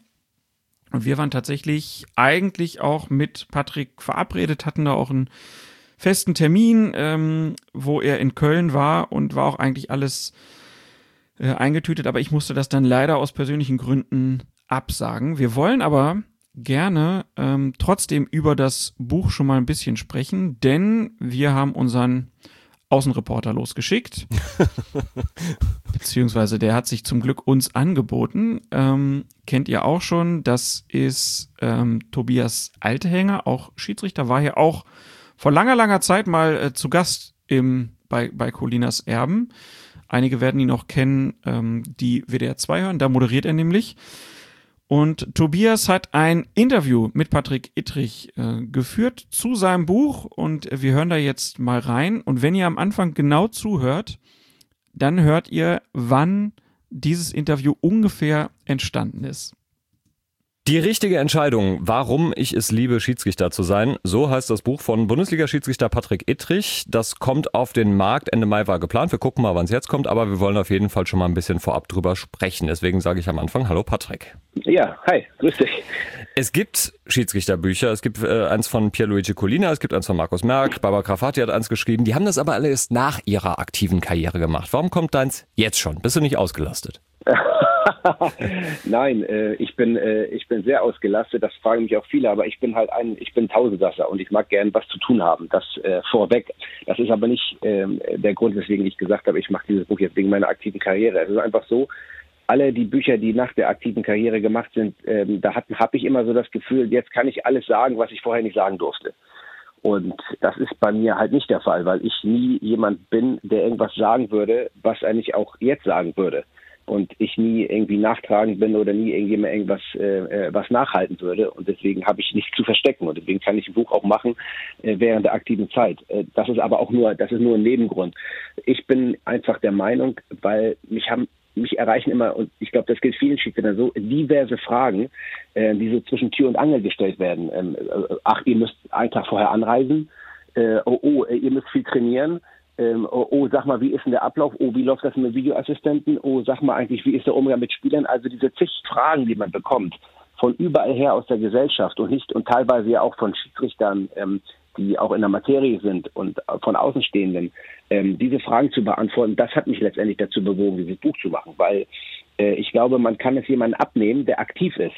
Also besser abnehmen, der aktiv ist, als wenn jemand schon, sagen wir mal, zehn Jahre raus ist. Mhm. Dann weiß er natürlich immer noch, wovon er redet. Aber ich kann ähm, momentan einfach beschreiben, äh, was es heißt, Schiedsrichter zu sein und auch ein aktiver Schiedsrichter zu sein. Und deswegen bin ich da, bin ich da äh, derjenige, der sagt, ich will es erklären, ich will es erklären. Und das nutze ich jetzt dafür. Also quasi frequently asked questions, einmal in Buchform. Ja, kann man, das kann man so, das kann man so ausdrücken, ganz genau. Ja. Das ist natürlich, ich habe, äh, ähm, äh, sag ich mal, auch durch Verletzungen, ähm, durch, durch, durch Rückschläge und aber auch durch, durch äh, Aufstiege ähm, kann ich allen Fußballfans und auch, sag ich mal, der Allgemeinheit vermitteln, was es heißt, Schiedsrichter zu sein, welche Hürden man überwinden muss, welche Rückschläge man bekommt, äh, wie, wie der Umgang mit Fehlern ist. Ich glaube, das ist so ein riesen Themenfeld, dass man sehr gut erklären kann, wenn man noch drin ist und nicht erst, wenn man schon längst draußen ist. Hast du denn selber auch diese Schiedsrichterbücher, die ich eben angesprochen habe, hast du da eins von gelesen? Ich fand die ja, hm, ging so. Ja, genau, kein einziges. Außer das einzige, was ich gelesen habe, äh, wirklich gelesen habe, ist das Amateurbuch von äh, Schröder. Ja. Schröder, glaube ich. Äh, Christoph ja, Schröder, genau, richtig. Ja. Mhm. Christoph Schröder, ganz genau. Das habe ich gelesen. Und das finde ich sogar sehr gut und sehr authentisch. Auch weil er ja noch pfeift. In deinem Buch ähm, habe ich gelesen, vorab, du unterhältst dich zwischendurch mit Dieter Hecking oder mit Aaron Schmidhuber. Ähm, was heißt das genau, du unterhältst dich? Sind das dann quasi eingeschobene Interviews oder sind das Gesprächsprotokolle aus deinem Alltag? Wie kann man sich das vorstellen? Nee, ich habe mich mit denen zusammengesetzt. Also ja. ähm, im, im, im, ersten Fall habe ich mich mit Dieter Hecking zusammengesetzt, also wirklich so äh, vis-à-vis und habe gesagt, Dieter, sag mal, äh, wie ist das Verhältnis Trainer, wie beurteilst du das? Ähm, also ich habe richtig als Person äh, äh, mich ihm gegenübergesetzt und habe ihn interviewt. Als Patrick Ittrich habe ich Dieter Hecking interviewt. Warum gerade Dieter Hecking? Zum einen, weil er ein sehr erfahrener Trainer ist. Zum anderen kennt man ihn schon lange. Er war auch schon auf Schiedsrichterfortbildung oder bei uns in Grassau äh, als Referenter. Also er ist sozusagen, er kennt auch ein bisschen die Schiedsrichterseite. Und der dritte Punkt ist, was man ja immer nicht vergessen darf. Ich bin ja aktiver Schiedsrichter. Und sobald ich irgendwas im Buch formulieren möchte, wo man der Meinung ist, oh, der ist nicht mehr unparteiisch, äh, muss man vorsichtig sein. Wobei ich immer ich muss grundsätzlich dazu sagen, ich finde diese Aussage grundsätzlich Schwachsinn, dass man, wenn man, ähm, es ist ja immer so, man darf Spiele aus den eigenen Landesverbänden nicht pfeifen, logischerweise, was ja auch gut so ist. Oder, oder konkurrierende Vereine, der, weil sonst irgendjemand auf die Idee kommt, oh, der könnte wen auch immer bevorteilen. Das ist für mich die, die, sag ich mal, die, die, die Schwachsinnsaussage des Jahrhunderts, weil ich nie auf die Idee kommen würde, irgendjemand zu bevorteilen oder zu benachteilen, weil ich die Unparteilichkeit bin. Also ich bin Schiedsrichter und dafür stehe ich ein. Das ist genauso wie bei der Polizei ich einen Eid geschworen habe, dass ich, ähm, dass ich bei der Polizei ähm, nicht, nicht streike und immer meinen Dienst verrichte. Also das sind so Sachen, die für mich eigentlich die Grundsätzlichkeit darstellen. Aber trotzdem, um dem vorzubeugen, habe ich einen Trainer genommen, der kommt aus Hamburg, der trainiert den Hamburger SV. Ich würde den HSV nie pfeifen können. Deswegen ist das auch mit ein Grund gewesen. Aber er hat einfach eine so hohe äh, Kompetenz in meinen Augen, weil er schon ähm, über hohe Trainer, Trainer und Lebenserfahrung verfügt, äh, dass das für mich ein perfekter Ansprechpartner war. Und Aaron Schmidhuber, diejenigen Schiedsrichter, die jetzt vielleicht seit fünf Jahren oder so pfeifen, die fragen sich, wer ist denn das? Ja, ganz genau. Und genau deswegen habe ich es auch gemacht, weil es gibt Schiedsrichter, die dürfen auch nicht in Vergessenheit geraten. Und ich finde, Aaron Schmidhuber ist einer, der ist Weltschiedsrichter geworden, der hat bei einer Weltmeisterschaft gepfiffen. Ähm, und dann fragen sich die Leute, wer ist Aaron Schmidhuber? Und genau deswegen macht man, habe ich das auch gemacht, weil er eine Zeit erlebt hat, wo man noch für 74 Mark gepfiffen hat mhm. äh, und äh, andere Trainingskultur da war. Und er ein großer Schiedsrichter in der deutschen Historie ist. Und deswegen habe ich mir, ähm, habe ich mir gesagt, das ist der perfekte Ansprechpartner, um mal kurz auch näher zu bringen, wie die Unterschiede von damals zu heute sind und einfach, weil Aaron Schmittelber ein, ein ganz feiner Mensch ist. Du hast das Buch ja zusammengeschrieben mit Mats Nicholson, Kollege vom Norddeutschen Rundfunk. Ja. Äh, wie sah da die Zusammenarbeit konkret aus? Hat er dich zu Spielen begleitet? Habt ihr euch einfach zusammengesetzt? Wie war das? Wir haben uns in der Tat bei ihm zu Hause, bei mir zu Hause ähm, äh, zusammengesetzt und haben ja, uns unterhalten. Also man muss schon sagen, was das eine sehr enge Zusammenarbeit war. Mir war es wichtig, dass der Co-Autor jemand ist, der die Schiedsrichterei versteht, dem ich nicht alles nochmal neu erklären muss, weil es gibt natürlich diverse Fragen, die man haben kann, die zusätzliche Zeit kosten. Und wenn jemand in der Materie ist, ähm, dann ähm, dann ist es wichtig. Und Bad Nicholson hat mich damals interviewt nach meinem Bundesliga-Aufstieg für den NDR. Äh, und da war gleich so ein Verhältnis, da wo er gesagt, da ist ein Vertrauensverhältnis da. Also wenn ich weiß, dem erzähle ich das, dann weiß er auch damit umzugehen.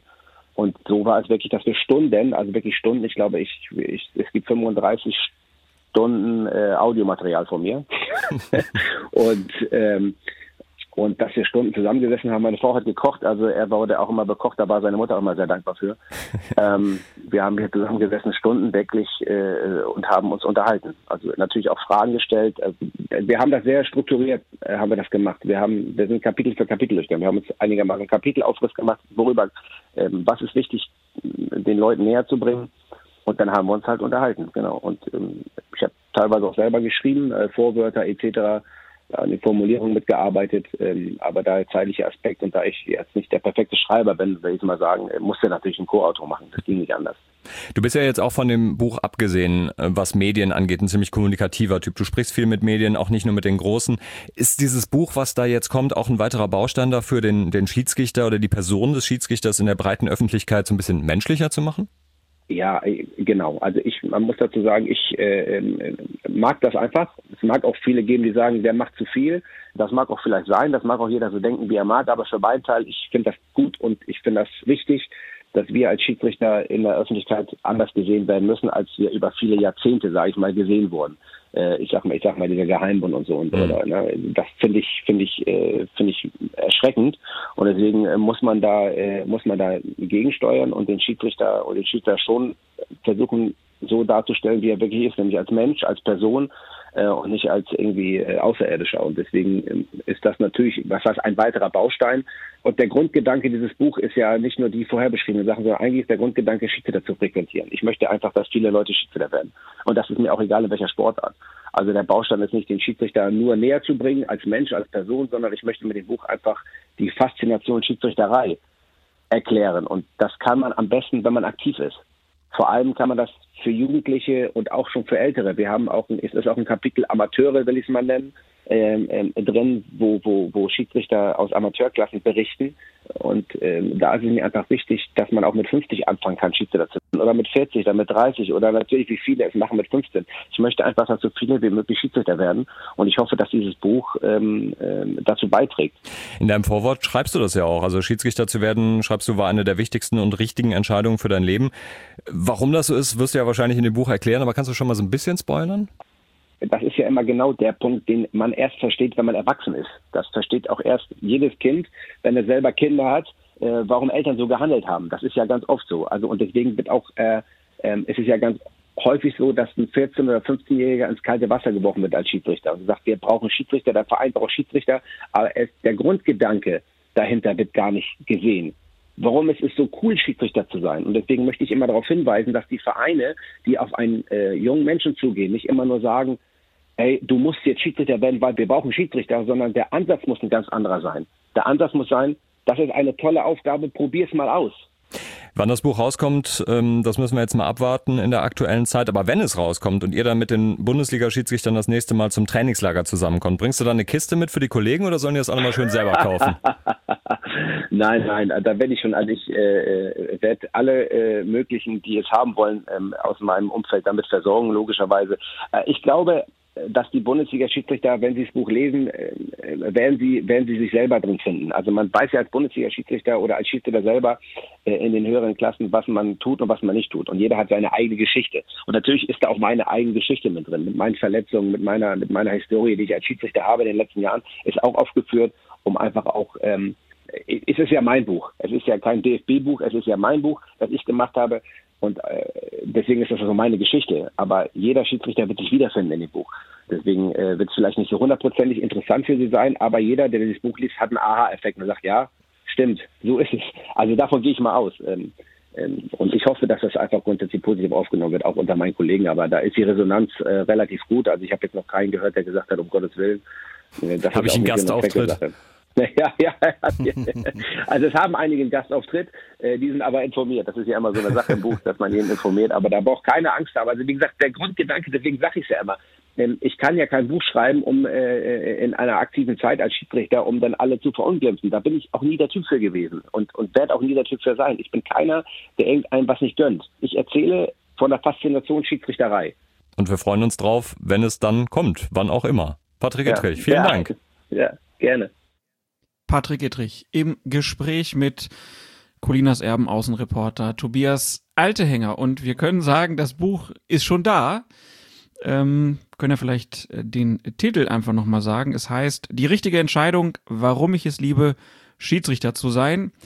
Ich gebe ganz offen zu, ich habe nur mal reingelesen, kann also noch gar nicht so viel zur Lektüre sagen. Wie weit bist du schon gekommen? Ich bin durch damit, hab's auch sehr früh schon gelesen, hab mit Patrick Idrich auch ein Interview für den Spiegel gemacht dazu, zu dem Buch. Das war Ende August und war sehr zufrieden damit, was ich da gelesen habe. Ich finde das Buch wirklich gut. Es ist, äh, wie Patrick Idrich auch gesagt hat im Interview mit Tobi, so eine Art, ja, so eine Art FAQ geworden.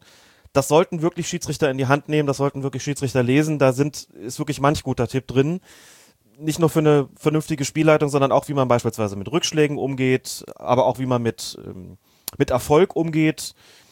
Schön zu lesen, flockig zu lesen, wirklich schön geschrieben, ähm, finde ich wirklich sehr empfehlenswert, äh, auch an vielen Stellen wirklich amüsant, wenn es darum geht, warum ist er eigentlich Schiedsrichter geworden, wie kam das Ganze, wie ist er als Spieler gewesen, wo er sagt, ich war eigentlich ziemlich fürchterlich und äh, bin den Schiedsrichtern auf die Nerven gegangen und sowas.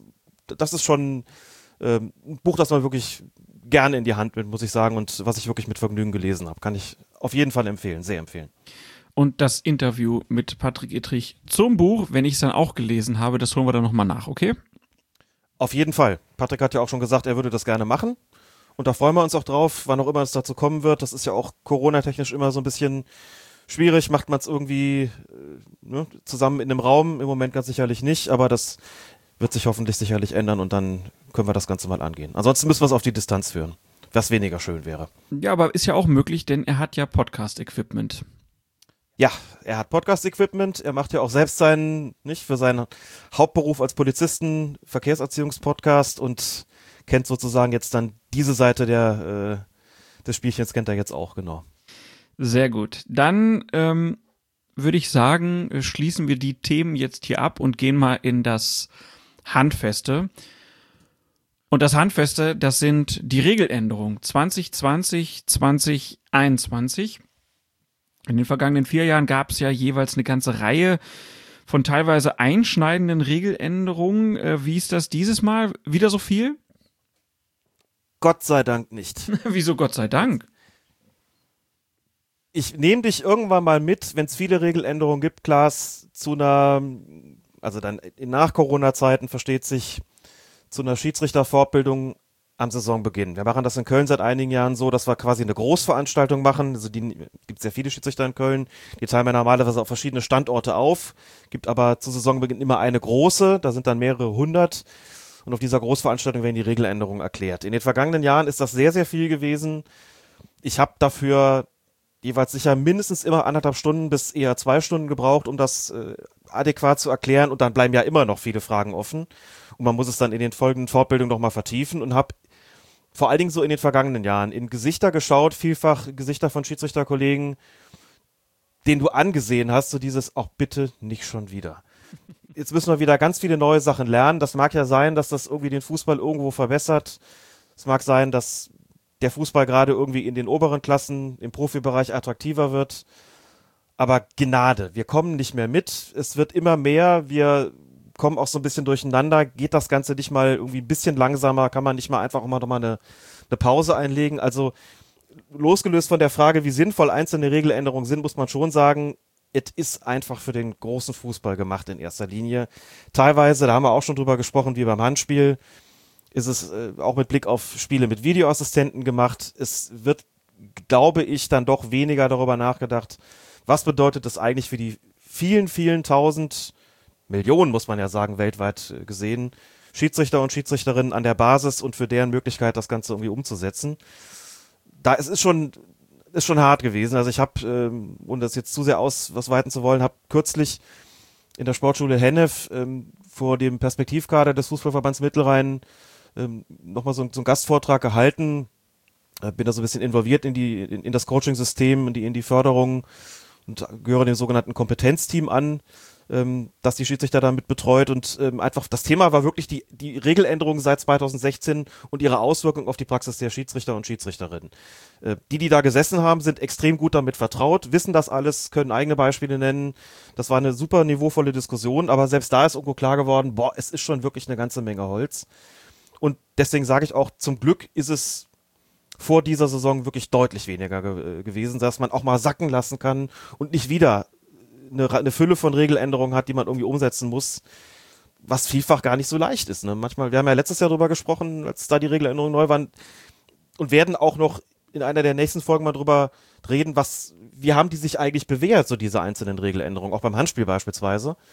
Ähm, und auch solche einfach aussehenden Regeländerungen wie, man darf jetzt beim Abstoß den Ball im Strafraum annehmen, was hat das eigentlich für Konsequenzen? Mhm. Darüber habe ich in der Sportschule mit den, mit den äh, VM-Schiedsrichtern gesprochen und da hat man schon gemerkt, es ist teilweise schon gravierend, was das für Auswirkungen hat. Das fällt teilweise ähm, in der Öffentlichkeit gar nicht so auf, aber wie gesagt, deswegen ist es gut so, dass wir diesmal nicht ganz so viele haben.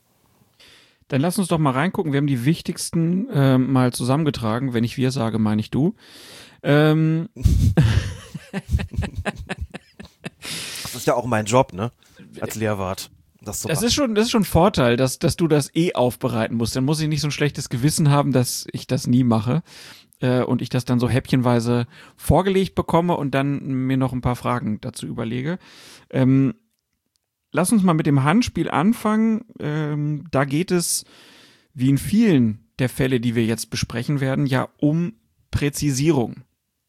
Also wir haben jetzt nicht mehr den Fall, ähm, dass es umwälzende Regeländerungen sind in diesem Fall, sondern es sind eher Präzisierungen, wo sich vielleicht gezeigt hat, okay, da waren wir in der Formulierung nicht ganz klar oder es gab Situationen, wo es vielleicht noch mal einer Festlegung bedurft hätte. Handspiel ist, glaube ich, noch mal die Szene oder ist noch mal die ähm, der Bereich, der noch am, am größten ausfällt, wo wir wahrscheinlich auch am längsten drüber äh, sprechen werden. Ähm, es geht um die sogenannte T-Shirt-Linie. Und da gibt's ganz tolle Grafiken, wo man dann sieht, okay, so ein bisschen abwärts der Schulter, also ungefähr da, wo ein kurzes Fußballtrikot endet, ähm, ist noch ein grüner Bereich und darunter ist dann ein roter Bereich. Natürlich die erste Frage, steht die T-Shirt-Linie irgendwo im Regelheft, Alex? Der Begriff selbst nicht. Die Grafik, von der du da gerade gesprochen hast, die ist im Regelheft zu finden. Das ist so ein niedliches Piktogramm mit so einem Männchen, das äh, eine Frisur, die so ein bisschen an Tim und Struppi erinnert, finde ich. Für diejenigen, die das, die das noch kennen. Wo das Ganze eingezeichnet ist, um deutlich zu machen, was versteht man denn eigentlich unter der T-Shirt-Linie, wie sie dann relativ schnell genannt worden ist. Ich bin offen gestanden gar nicht sicher, wer die in die Welt gesetzt hat. Ob das vielleicht doch irgendwo aus den Kreisen des IFAB kam, auch wenn es nicht in den Regeln drinsteht, oder ob es eine, eine Mediengeschichte war aber es soll natürlich eine Orientierung bieten. Ne? Jetzt kam dann schon die also ersten Orientierung in dem Sinne, dass man ja. als Schiedsrichter bei kurzärmeligen Trikots gucken kann, trifft der Ball noch den Ärmel oder nicht. Problem ist natürlich, wenn ich langärmelige Trikots habe, dann habe ich diese äh, Hilfe nicht mehr. Und es ist natürlich auch ein Hinweis für Trikotdesigner, dass man die Ärmel jetzt wieder ein bisschen länger macht, weil dann ist weniger Handspiel. Ja, so könnte man das glauben. Ne? Ähm, also von der Definition ist es so, man zieht an der Achselhöhle, also du legst deinen Arm an und dann guckst du, wo die Achselhöhle ist und da ist quasi die Grenze. Das, damit ist, das ist mit T-Shirt-Linie gemeint. Man hat es ja halt so genannt, weil es in etwa bei kurzen Ärmeln dem, der Grenze des Ärmels entspricht. Es ist so ein bisschen tricky, ne? Denn auch kurze Ärmel können ja unterschiedlich lang sein und es ist dann, es und geht Achsel, um den obersten. Achselhöhlen können auch unterschiedlich groß sein.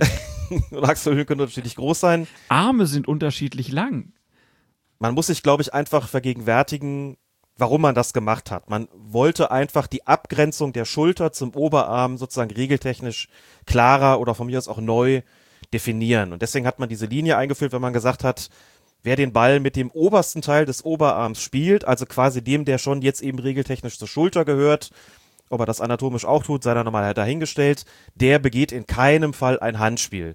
Das heißt, du kannst mit diesem obersten Part des Oberarms sogar ein Tor erzielen und dieses Tor würde zählen, weil man sagt, das ist, das gehört regeltechnisch eben nicht mehr zum Arm und damit nicht zu dem Bereich, mit dem man ein Handspiel begehen kann.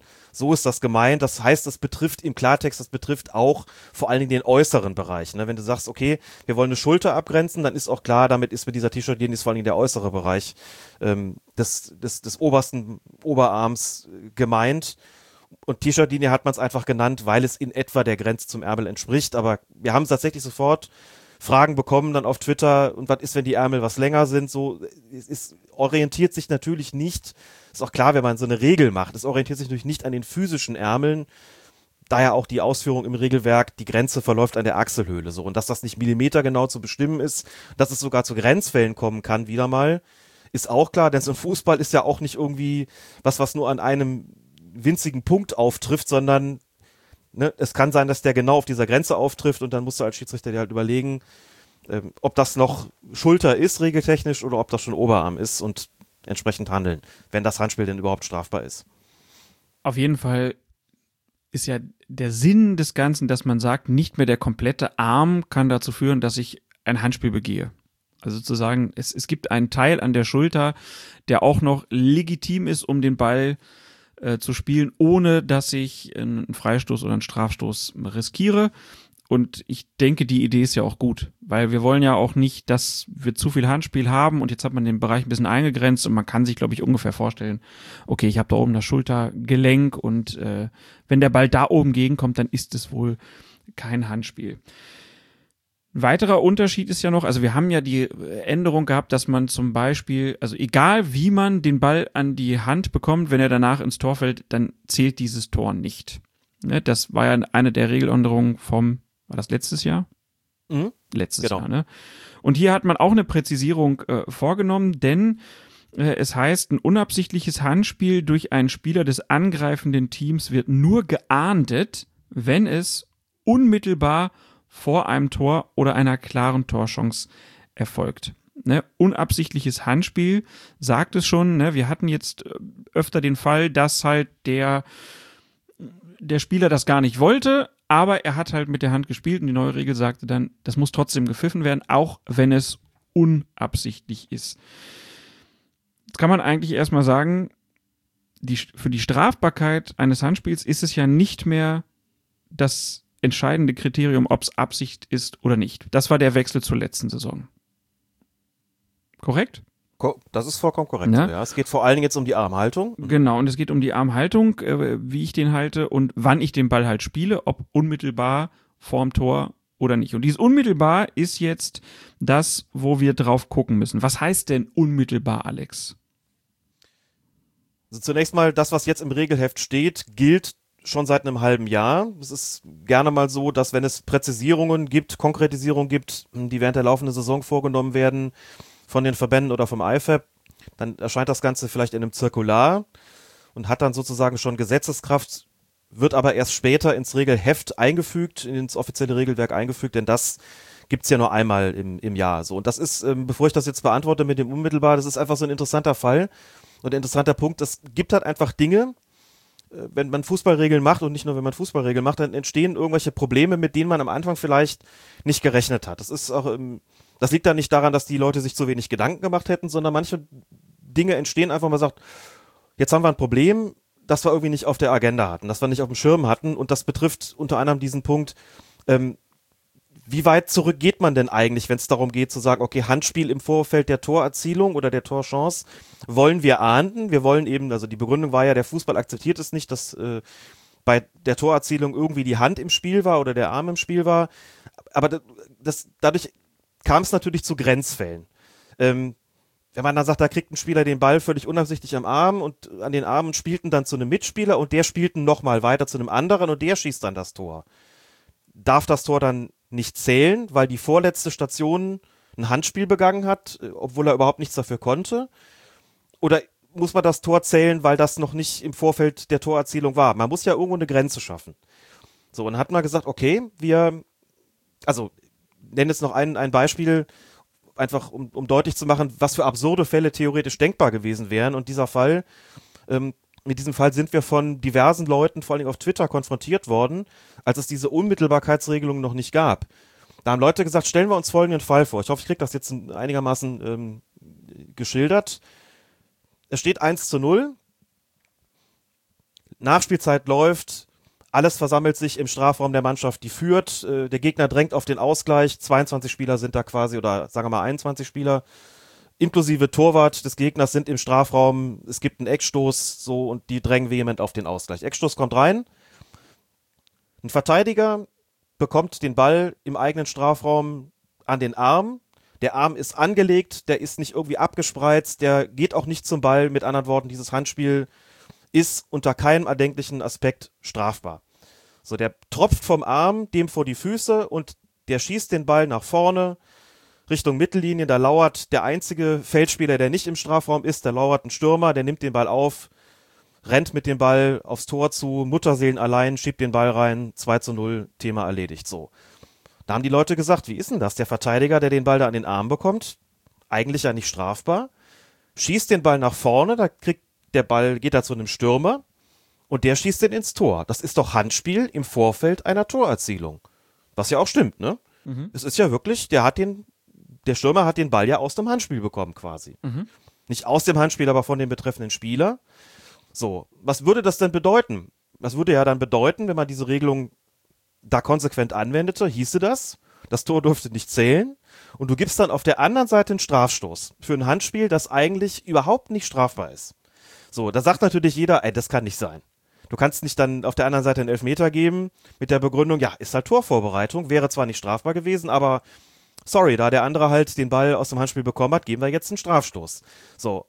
Da das natürlich überhaupt nicht im Sinne des Erfinders ist, hat man gesagt, okay, jetzt müssen wir Kriterien schaffen, um das irgendwie einzugrenzen. Und dann ist man auf diese Unmittelbarkeit gekommen und darunter fasst man dreierlei. Zum einen, bleiben wir bei dem Beispiel, die Distanz zwischen dem Handspiel und der Torerzielung darf nicht zu groß sein. Man spricht vom Kriterium Strafraumnähe. Das heißt, in so einem Fall, wie ich ihn gerade geschildert habe, würde man sagen, es ist keine Unmittelbarkeit gegeben, obwohl der Stürmer den Ball direkt von einem Verteidiger bekommen hat, der ein Handspiel begangen hat.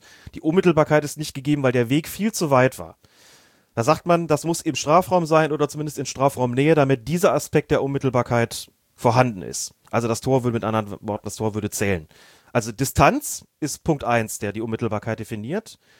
Punkt zwei Anzahl der Stationen. Also Spieler, äh, Angreifer begeht unabsichtliches unvermeidbares, unter keinen anderen Aspekten strafbares Handspiel, schiebt den Ball zum Mitspieler 1. So, wenn der den jetzt ins Tor schießt oder der Torchance hat, dann wird abgepfiffen. Gibt er den nochmal weiter zum Mitspieler 2 und der schießt ihn ins Tor, keine, äh, keine Unmittelbarkeit, sprich dann würde das Tor zählen. Man sagt also, wenn es noch eine Zwischenstation gegeben hat, mindestens eine, ist dieser Aspekt der Unmittelbarkeit auch nicht mehr gegeben. Also Zahl der Stationen ist äh, Punkt 2. Und der letzte Aspekt ist die Frage der Zeit. Also ähm, ein Spieler bekommt den Ball in Strafraumnähe beispielsweise, äh, wäre also die Unmittelbarkeit dann vielleicht noch gegeben. So bekommt den und dribbelt äh, drei, vier Gegenspieler aus und schießt den Ball dann ins Tor. Da würde man sagen, dann ist der Faktor Zeit, also wenn er ein langes Dribbling noch geht, dann ist zu viel Zeit vergangen zwischen dem Handspiel und dem Torschuss oder der Torerzielung. Also sprich, Stationen, Faktor Zeit oder Entfernung sind die drei Kriterien, die die Unmittelbarkeit definieren. Und äh, wenn einer davon sozusagen nicht erfüllt ist, dann sagt man, okay, kein unmittelbarer Zusammenhang zwischen Handspiel und Torerzielung, sofern das Handspiel also nicht per se strafbar ist, weil der Arm weit draußen war, sondern völlig unabsichtlich und unvermeidbar war, also jedenfalls nicht strafbar ist normalerweise, äh, da sagt man dann, das Tor würde dann zählen. Deswegen hat man das eingeführt, damit es eben zu diesen Absurditäten ähm, wie ich eben so ein Beispiel dafür genannt habe, damit es zu diesen Absurditäten nicht kommt. Dass man dann plötzlich einen Elfmeter geben muss, wenn auf der anderen Seite ein Tor fällt. Ne? Also ich fasse nochmal zusammen. Ähm, Grund war jetzt ja der, dieser Satz, ein unabsichtliches Handspiel durch einen Spieler des angreifenden Teams wird nur geahndet, wenn es unmittelbar vor einem Tor oder einer klaren Torchance erfolgt. Und dieses unmittelbar bezieht sich zum einen auf die Distanz zum Tor, also vor allen Dingen auch die Strafraumnähe. Dann soll es äh, kein weiter Pass sein oder auch nicht mehrere Pässe sein. Und es geht um den Aspekt der Zeit. Also jemand spielt Hand und danach findet noch ein längeres Dribbling statt, dann wird es auch nicht abgepfiffen. Gibt ja dann auch, äh, also dieses Beispiel, was du jetzt genannt hast, äh, man kann sich das ja schon auch vorstellen, dass ein Spieler jetzt, ich sag mal, 25, 30 Meter vor dem Tor den Ball unabsichtlich mit der Hand zu seinem Mitspieler befördert und der schießt dann äh, drauf und dann gibt es, dann, dann äh, wird ein, ein Tor, äh, wird dadurch Mhm. erzielt. Da gibt's ja aber keine klare Grenze. Also wenn ich sage, okay, der Ball wird jetzt 10 Meter vom Strafraum oder 15 Meter vom Strafraum vorher mit der Hand gespielt. Das ist natürlich wieder so ein äh, Kriterium, was ziemlich weich ist. Ja, da kann es Grenzfälle geben, da gibt's auch wieder einen Graubereich und einen, den du gerade genannt hast, der gehört mit Sicherheit dazu. Bei 25 bis 30 Metern würden wir nämlich die Frage stellen müssen, ist das schon Tornähe? Mhm.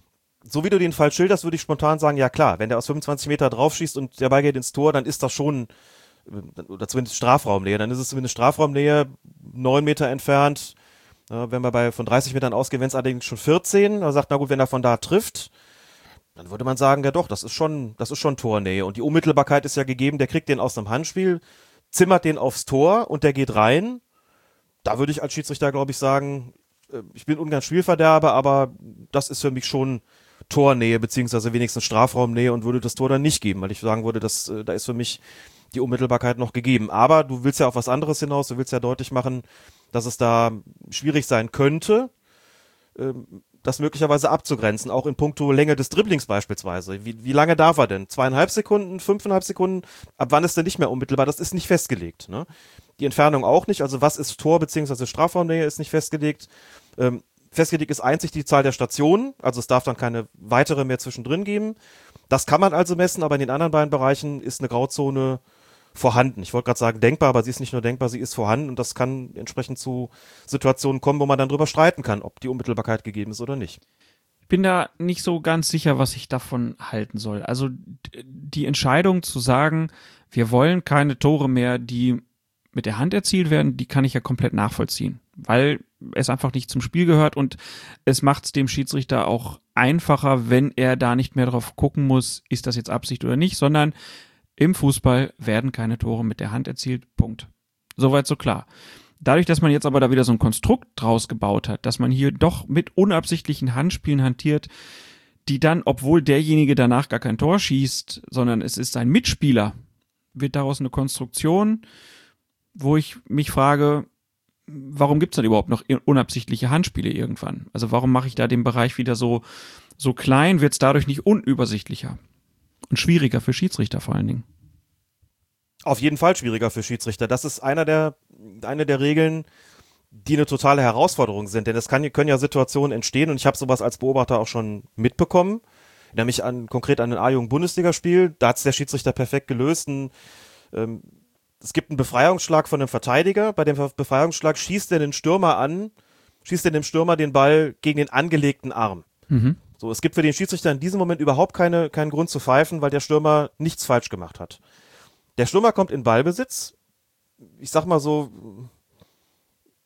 30 Meter, 35 Meter vor dem Tor, läuft ein paar Meter und es wird klar, der hat jetzt eine Torchance. Und was macht der Schiedsrichter? Dem wird in dem Moment auch bewusst, da hat es gerade ein Handspiel gegeben, das eben noch nicht strafbar war, aber jetzt, wo er gerade dabei ist, eine Torchance zu haben, ist es doch strafbar und ich muss pfeifen. Hat er getan. Gab natürlich Reaktionen des Unmuts auf dem Platz und auch auf den Rängen, weil die Leute gesagt haben, wieso pfeifst du so spät? Hast du so lange gebraucht, um dir zu überlegen, ob das Handspiel strafbar ist? Und überhaupt hat er den Arm doch völlig normal gehalten. Da sagt der Schiedsrichter, nee, das Handspiel war ursprünglich nicht strafbar und ist es dadurch, dass er jetzt eine Torchance hat, geworden.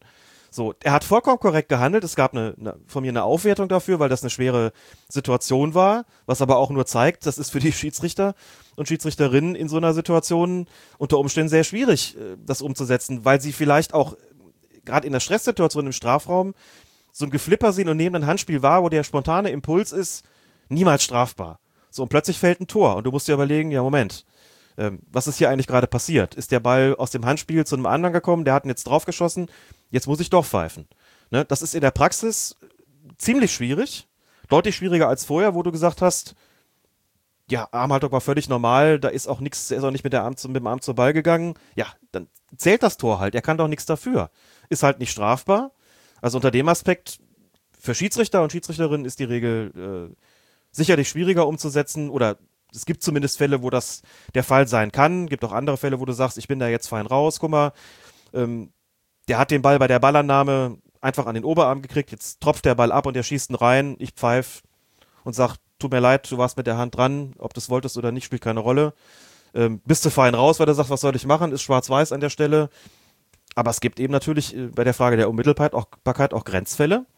Und dann hast du gegebenenfalls ein Problem. Ne? Und auf dem Platz ist es wirklich anspruchsvoll, das umzusetzen, ja. Aber es gab jetzt auch noch nicht so die ganz großen Aufreger deshalb. Oder übersehe ich gerade? Boah. Och, hat schon Fälle gegeben, in denen Stürmer angeschossen worden sind, also bei irgendeinem Befreiungsschlag, wo du wirklich jeder gesagt hat, okay, da musst du schon die Lupe drauflegen, ob der den überhaupt an den Arm bekommen hat. Und dann siehst du halt auch, der kann so dermaßen gar nichts dafür und hält seinen Arm auch völlig normal. Mhm. Da gibt es dann schon Leute, die, die nachvollziehbarerweise, wie ich frage, dann, dann, äh, dann einwenden, warum soll dieses Tor nicht zählen? Der hält seinen Arm ganz normal, der kann es überhaupt nicht vermeiden. Er verschafft sich auch keinen Vorteil dadurch. Nichts. Warum darf dieses Tor nicht zählen? Weil man sagt, ja, weil es jetzt eben an der Stelle völlig strikt ist. Also da habe ich schon gab es schon ein paar Fälle auch in der Bundesliga, bei denen äh, das der Fall war im vergangenen Jahr, der vergangenen Saison. Ähm, aber klar, das ist, muss halt insgesamt sagen, dafür gibt es natürlich dann auch äh, auf der anderen Seite, wenn es mal wirklich strittig wäre und man, man fragen müsste, wie ist jetzt die, die Armhaltung gewesen und darf dieses Tor zählen, da kann man jetzt immer sagen, also darüber gibt es jetzt keinen Streit mehr. Das ist jetzt klar geregelt. Ne? Ja. So hat alles auch seine Vor- und seine Nachteile, klar. Das stimmt wohl. Gut, ähm, so viel zum Thema Handspiel. Dann kommen wir zum Thema taktische Vergehen beziehungsweise zum Thema Vorteil. Also das ist ja ein Bereich, der auch optimiert wurde, würde ich mal sagen, ähm, auch durch eine besondere Sprachanwendung, die es da gibt. Wir haben das in den letzten Episoden immer mal wieder genannt ähm, und in den professionellen Schiedsrichterkreisen haben diese Begrifflichkeiten ähm, auch da, ja, haben sich so eingebürgert, deswegen stellen wir sie jetzt nochmal vor. Das eine ist Doxo, also dieses Denying an Obvious Goal Scoring Opportunity, kurz äh, Doxo, eben abgekürzt äh, und auf Deutsch übersetzt Vereitelung einer offensichtlichen Torchance. Und das andere ist SPA, Stopping a Promising Attack, also Verhinderung oder Unterbindung äh, eines aussichtsreichen Angriffs, zum, Be zum Beispiel durch ein ähm, taktisches Foul. Doxo, ne, bei einer klaren ähm, Tormöglichkeit, die verhindert wird, äh, rote Karte, bei einem Angriff, der gestoppt wird durch einen Foul, äh, gibt's halt die gelbe Karte. So, und was hat sich da jetzt geändert, Alex? Also erstmal zu den Begrifflichkeiten ich, es ist wirklich lustig, auch im, auch im höherklassigen Amateurbereich benutzen die Schiedsrichter und Schiedsrichterinnen diese Begriffe. Ich finde sie total beknackt. Also, weil sie so schön kurz, sie sind einfach so schön kurz und äh, Doxo, wenn man das so gegenübersteht, also Spa ist ja sozusagen, ist quasi die kleine, die kleine Schwester von Doxo, ne? Also die Verhinderung einer offensichtlichen Torchance ist sozusagen so das, äh, das Schlimmste, was du irgendwie machen kannst, also immer natürlich mit unfairen Mitteln. Und Stopping a Promising Attack, also die Unterbindung äh, oder Verhinderung eines aussichtsreichen Angriffs, ist quasi die Vorstufe, ist die kleine Schwester. Spa ist die kleine Schwester von Doxo. Ich kann mir das auch immer so gut merken, weil Doxo, da ist natürlich der Hund irgendwie drin, ne? Das Doxo, da spricht man auch so entsprechend aus. Und dann Spa, das ist so die Wellness-Variante der Notbremse. Oh. So kann man sich das merken, oder? Also das ist meine Eselsbrücke. Ja, du bist, du bist so ein Nerd. Das ist meine Eselsbrücke. Spa ist die Wellnessform von, die Wellnessform der Notbremse. So. Okay. Ähm, Halten wir das einfach mal so fest. Also, worum es geht, ist Doxo und Spa in Verbindung, also ich mache das einfach mal folgendermaßen. Doxo wird im Deutschen, wenn du eine Kurzform brauchst, heißt es immer gerne Notbremse. Damit können auch die, die meisten was anfangen. Bisschen problematisch der Begriff, denn er schließt das Handspiel nicht ein. Also man eine Notbremse durch ein Handspiel ziehen ist so ein bisschen arg schräg, so von der, von der, von der Formulierung.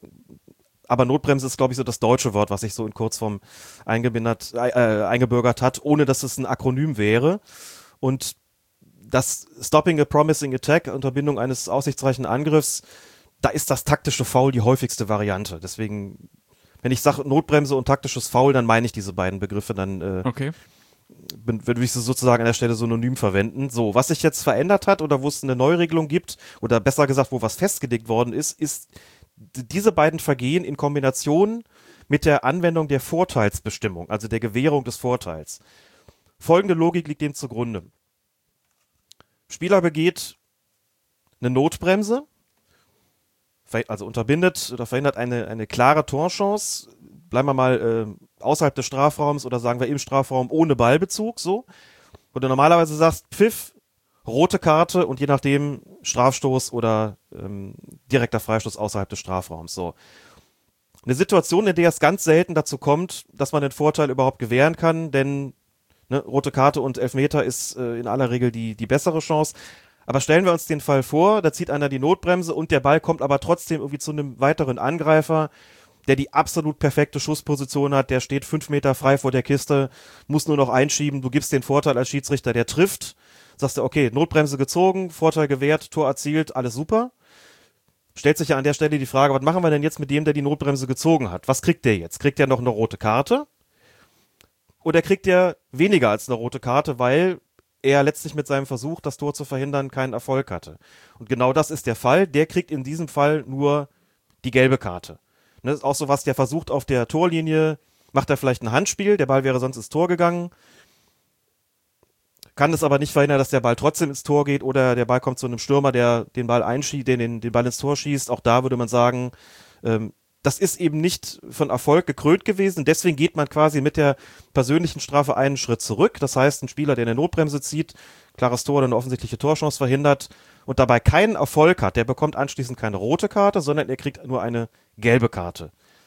Es sei denn, das Vergehen, das ist nicht so schwer, es sei denn, das Vergehen, mit dem er diese Notbremse begangen hat, ist so schwerwiegend, also ein brutaler Tritt in die Beine, dass man sagt, das ist schon aus diesem Grund eine rote Karte. Ne? Der hat nicht nur ein Tor verhindert, der hat auch noch seinen Gegner kaputt getreten.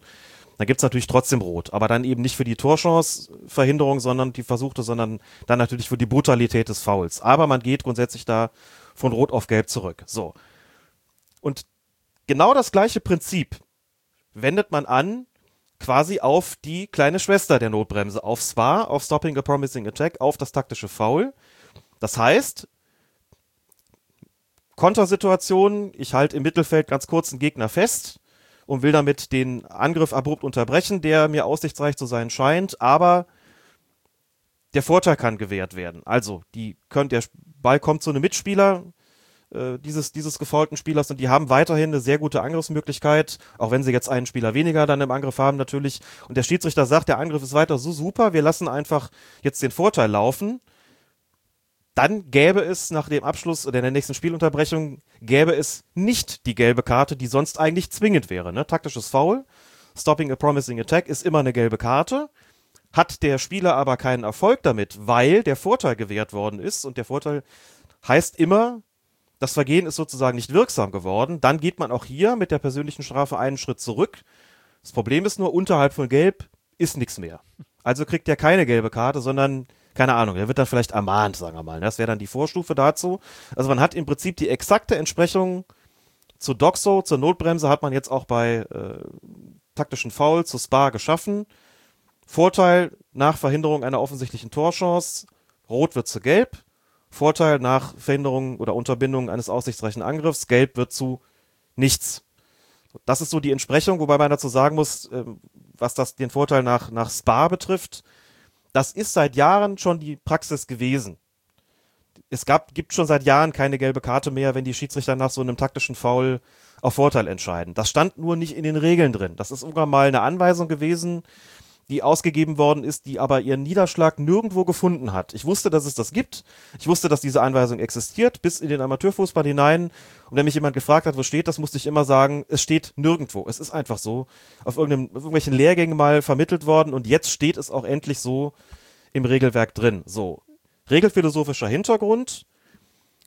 Der Versuch soll anders bestraft werden, milder bestraft werden als die Vollendung. Eine versuchte Tat ist immer etwas anderes als äh, eine vollendete Tat. Und wenn der Taterfolg ausbleibt, wie man das juristisch nennen würde, ähm, dann sagt man, man bestraft das nicht genauso wie, den, wie die Vollendung des, äh, des Versuchs.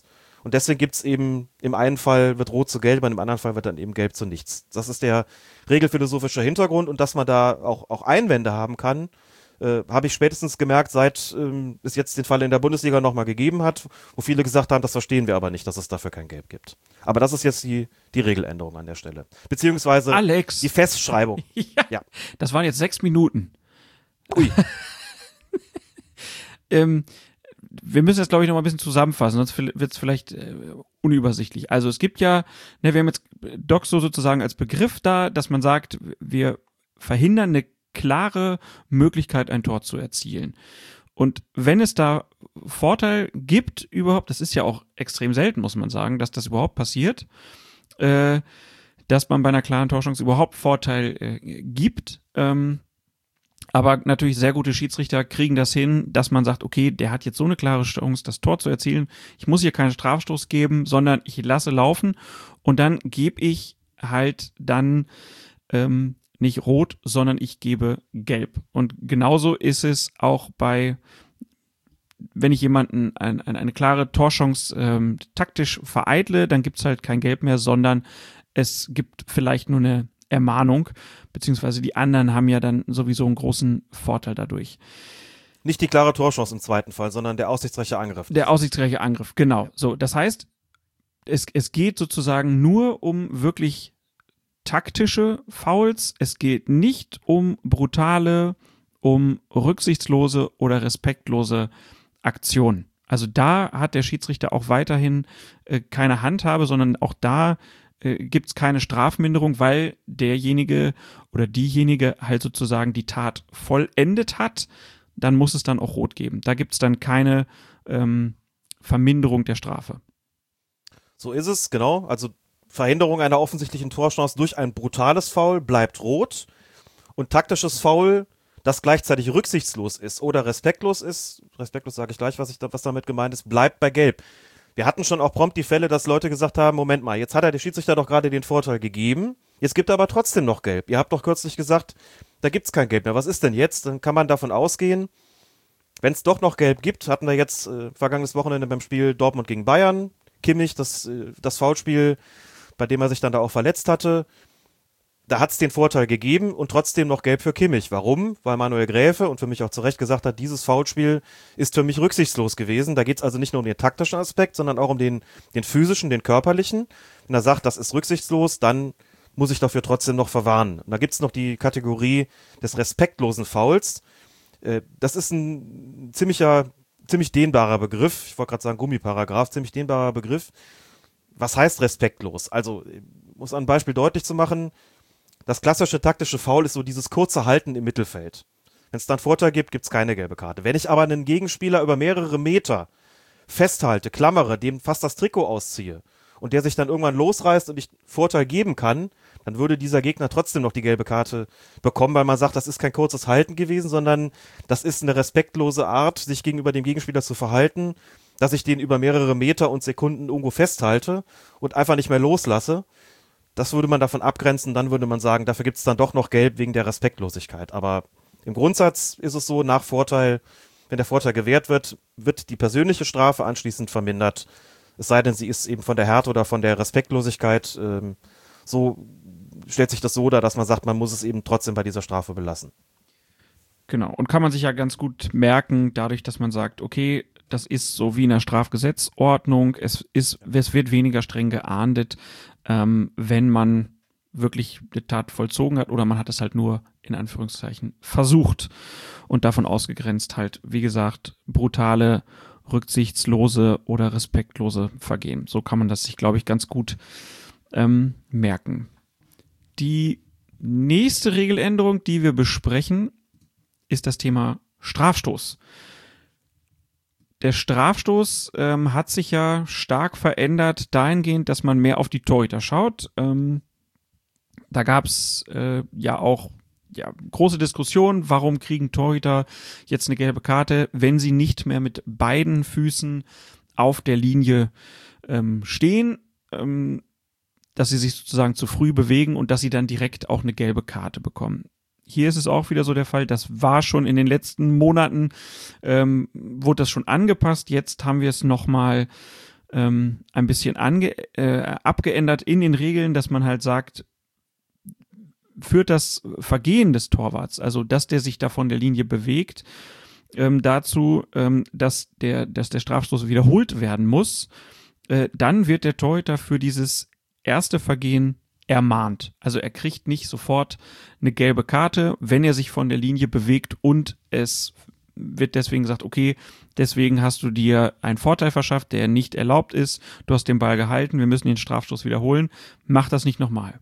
Macht er es dann ein zweites Mal, dann gibt's die gelbe Karte. Macht er es ein drittes Mal, kann er sogar mit Gelbrot des Platzes verwiesen werden. Habe ich das richtig zusammengefasst? Das hast du vollkommen richtig zusammengefasst. Jetzt kannst du aber vielleicht auch noch mal erklären, wie es überhaupt so das Prozedere des Schiedsrichters ist. Also der guckt jetzt auf die Füße beim Torwart und sieht, na, der bewegt sich von der Linie. Da muss man einfach sagen, das ist auch wieder eine Regel, die bei den Profis mit Sicherheit anders gehandhabt wird als bei den Amateuren.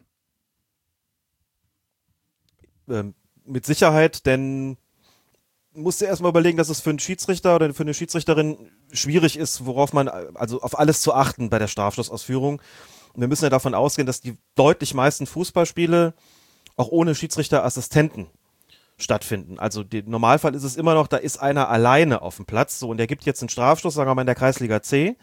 Der gibt jetzt einen Strafstoß und der muss ja auf ganz, ganz viele Sachen achten. Ne? Auf den Schützen, was ist damit? Der muss darauf achten, dass da keine Spieler äh, zu früh in den Strafraum eindringen. Der müsste auf den Torwart achten. Du, und der kann noch so weit zurückgehen, da Richtung Strafraumgrenze, Richtung Strafraumlinie. Du kannst unmöglich immer alles im Blick haben. So, wenn du dann Assistenten hast, dann kannst du es ein bisschen stärker ausdifferenzieren. Dann kannst du dem Assistenten sagen, du guckst auf den Torwart insbesondere und ich achte drauf, ähm, was da der Schütze macht der wird in der Regel kein Vergehen begehen, das ist selten, denn der darf ja auch verzögern und sogar abstoppen, wie wir inzwischen äh, hoffentlich alle wissen. Aber was ist mit den Spielern, die da vielleicht zu früh in den Strafraum laufen? Also du hast einen großen Aufgabenbereich und äh, jetzt ist es noch ein bisschen ausdifferenziert worden. Und das führt natürlich auch dazu, dass du im Amateurbereich vielleicht sagst, ohne Videoassistenten, gut, ähm, lass uns auf das Wesentliche achten. Und sofern man nicht das Gefühl hat, der Torwart ist gleich mehrere Meter vor der Kiste, äh, bevor der Ball da äh, getreten worden ist, ähm, wird man irgendwie auch nicht aktiv. Und wenn er das ist, dann wird man eben auch nur dann aktiv, wenn er den Ball abwehrt. Ne? Äh, diese Ausdifferenzierung, die es da gegeben hat, äh, führt jetzt eben dazu, dass selbst wenn der Torwart sich zu früh mit beiden Beinen von der Linie bewegt, mit einem Bein darf er es ja schon seit einem Jahr, wenn der also mit beiden Beinen vor der Linie ist, wenn der, der Strafstoß ausgeführt ist, da kommt es eben ganz drauf an, was wird auf dem Strafstoß. Wehrt er ihn ab und der Schiedsrichter sagt, das ist mir zu weit vom Tor gewesen, dann gibt es eine Wiederholung. Geht der Ball an Pfosten oder Latte oder am Tor vorbei oder übers Tor, dann sagt der Schiedsrichter, im einen Fall, wenn es gegen das Gestänge geht, weiterspielen und im anderen Fall, wenn er am Tor vorbeigeht, halt dann äh, natürlich Abstoß. Es sei denn, er ist der Meinung, dass das Fehlverhalten des Torwarts dazu geführt hat, dass der Schütze verschossen hat. Äh, sagen wir mal, das sind in der Praxis wird das nicht, wird das so gut wie nie vorkommen. Also, es sei denn, der Torwart rennt wie von der Tarantel gestochen zehn Meter nach vorne und dann ist der Schütze so verschreckt, dass er den am Tor vorbeischiebt, dann würde man wiederholen lassen. Aber du weißt, was ich meine. Das, äh, da ja, sagt klar. man normalerweise, lass, lass einfach, lass einfach laufen. So und ähm, wenn der Ball ins Tor geht, dann muss man natürlich gar nichts unternehmen, denn dann kann der fünf Meter vor der Kiste gelegen haben. Der Ball ist ja drin. Dann entscheide ich auf Vorteil und Tor. So, das ist jetzt die die Systematik und übrigens auch ähm, Ergebnis eines, tja, wie soll man es nennen, Aushandlungsprozesses zwischen IFAB und FIFA so ein bisschen. Also, beziehungsweise ähm, den anderen Verbänden. Das, die FIFA wollte ja eigentlich, und das ist bei der, bei der Frauenweltmeisterschaft ja auch zu beobachten gewesen, ein sehr strenges Vorgehen, sehr strenge Einhaltung und Überwachung dieser, dieser Elfmeterregelung, ähm, gerade in Spielen mit Videoassistenten. Mhm. So hat man gesagt, der Torwart darf sich jetzt schon oder die Torhüterin darf sich jetzt schon mit einem Fuß nach vorne bewegen. Dann erwarten wir aber, dass das Ganze auch wirklich äh, pedantisch umgesetzt wird. Und das daran hat es viel Kritik gegeben. Es hat Verbände gegeben wie den DFB, die FA und die UEFA, die gesagt haben, wir werden das nicht so streng umsetzen mit Videoassistenten. Daraufhin hat schon vor einem Jahr das IFAB gesagt, gut, dann wandeln wir diese Regelung so ein bisschen ab. Nur wenn der Torwart den Ball hält oder abwehrt und zu weit vor der Linie war, dann greift ihr ein als Schiedsrichter bzw. Videoassistent. In allen anderen Fällen könnt ihr weiterspielen lassen.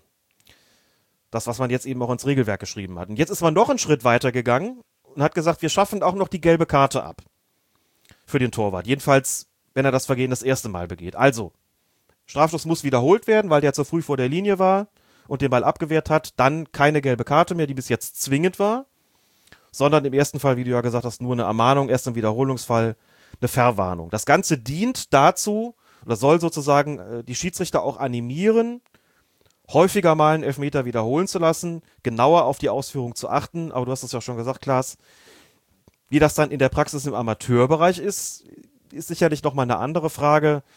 Denn da musst du schon sehr davon überzeugt sein, dass der deutlich vor der Linie war, äh, wenn er den Ball hält, damit du diesen Strafstoß wiederholen lässt. Und das bedarf einer genauen Abstimmung mit einem Assistenten, wenn du denn einen hast. Und da bin ich immer noch der Meinung, was die Praxis betrifft, da sollte man im Zweifelsfall die, wirklich die Fünfe gerade sein lassen. Aber man sollte zumindest auch erklären, wozu dient eigentlich diese, diese Regeländerung auch an dieser Stelle. Ja, wo, warum, warum wurde das gemacht? Warum ist das so wichtig, den, den Torwart auf der Linie zu halten? War das so ein Problem vorher? Ich glaube nicht unbedingt, dass es ein Problem war. Ich glaube, dass es nochmal, also die ganzen Regeländerungen der vergangenen Jahre, ich möchte fast sagen Jahrzehnte, sind zu einem ganz, ganz überwiegenden Teil immer zugunsten der Offensive ausgefallen, zugunsten des Spektakels, zugunsten der Torerzielung. Klar, mehr Tore. Fußball soll ja. ne, mehr Tore, mehr Attraktivität, schnelleres Spiel. Es soll alles optimiert und beschleunigt werden. Äh, wir können jetzt, könnten jetzt eine Diskussion darüber führen, inwieweit das auch gesellschaftlichen äh, Entwicklungen irgendwie entspricht, dass immer alles, äh, dass man sich selbst optimieren soll und so weiter, aber lassen wir an der Stelle einfach. Also ist es einfach alles zugunsten der Offensive ausgefallen, mit Blick darauf, dann fallen mehr Tore. Jetzt kann man beim Strafstoß auch argumentieren, ein Strafstoß, der ist zwar formal gesehen eigentlich keine Strafe, sondern nur eine Kompensation. Trotzdem, der heißt ja nicht ohne Grund so. Ne? Das heißt also, da ist ein Vergehen im Strafraum vorausgegangen. Deswegen sagt man, der Torwart soll auch nicht die gleiche Chance haben wie der Schütze. Deswegen darf der Schütze abstoppen und verzögern und so weiter. Und der Torwart, dem hat man jetzt gesagt, der darf, wir kommen euch zumindest so weit entgegen, dass ihr mit einem Fuß die Torlinie verlassen dürft, denn wenn der Schütze schon verzögert und vielleicht sogar abstoppt, dann befördert das natürlich die Neigung des Torwarts, so ein Stück nach vorne zu kommen. Da sagt man, okay, mit einem Fuß darfst du das, aber nicht mit beiden. So. Und gleichzeitig hat man auch gesagt, es ist doch geduldete Praxis gewesen, dass die Schiedsrichter das nie geahndet haben, wenn der Torwart nicht mit beiden Beinen auf der Linie geblieben ist, solange das noch vorgeschrieben war. Also hat man auch das Ganze so ein bisschen an die Praxis angenähert. Das ist äh, vielfach zu beobachten gewesen bei Regeländerungen, dass man sagt, es gibt bestimmte Regelpraktiken, die schon seit Jahren akzept, äh, akzeptiert sind und, und praktiziert werden. Und die gießen wir jetzt sozusagen dann auch in Gesetzesform, wir fügen sie jetzt auch in die Regeln ein, damit es so, so, sowas gibt wie Rechtssicherheit. Und da, dazu zählt auch diese, äh, diese Regelung beim Strafstoß. Und gleichzeitig gibt man damit auch so ein bisschen so ein Zeichen, wir wollen aber, dass da viele Tore fallen, deswegen seid bitte etwas genauer, ähm, was den, den Torwart betrifft und dessen Verstöße beim Strafstoß. Es sei denn, ähm, er hält den Ball nicht, dann müsst ihr nicht aktiv werden. Das ist jetzt so das Prinzip, das dahinter steckt. Bin ich auch weiterhin skeptisch, ob das so die richtig gute Regeländerung ist, weil es auch wieder, ja, das, ne, die, die Korinthenkacker werden dann halt auch immer, ah, guck mal, der hat den Fuß von der Linie. Und die Kameras werden da auch wieder genau draufhalten. Und ich finde, das ist so ein Grenzbereich, ähm, den so klar zu formulieren, dass da immerhin ein Fuß noch und, ach, ich weiß nicht, bin da kein großer Freund von. Wird übrigens interessant sein, das noch als, als letzte Anmerkung dazu. Ähm, bis jetzt war es ja so, dass die Videoassistenten in der Bundesliga nicht so genau hingeschaut haben. Also in der vergangenen Saison, wenn da ein Torwart den Ball gehalten hat und war mit beiden Füßen vor der Linie, da hat es keinen Eingriff gegeben. Mhm. Jetzt ist es aber so, dass die nicht mehr das, das IFAB sozusagen die Oberaufsicht über die, die Videoassistenten hat, sondern die hat das ein bisschen an die oder nicht nur ein bisschen an die FIFA abgegeben. Also die FIFA ist jetzt quasi operativ zuständig für die Videoassistenten und die FIFA pocht auf eine sehr strenge Einhaltung. Und ich bin sehr gespannt, ob das in der Bundesliga dazu führen wird, dass im Falle, dass ein Torwart den Ball hält und mit beiden Beinen vor der Linie war, dass dann der Videoassistent, wenn der Schiedsrichter das nicht ahndet, eine Wiederholung äh, empfiehlt, also ein Review empfiehlt und dann es dann eine Wiederholung gibt.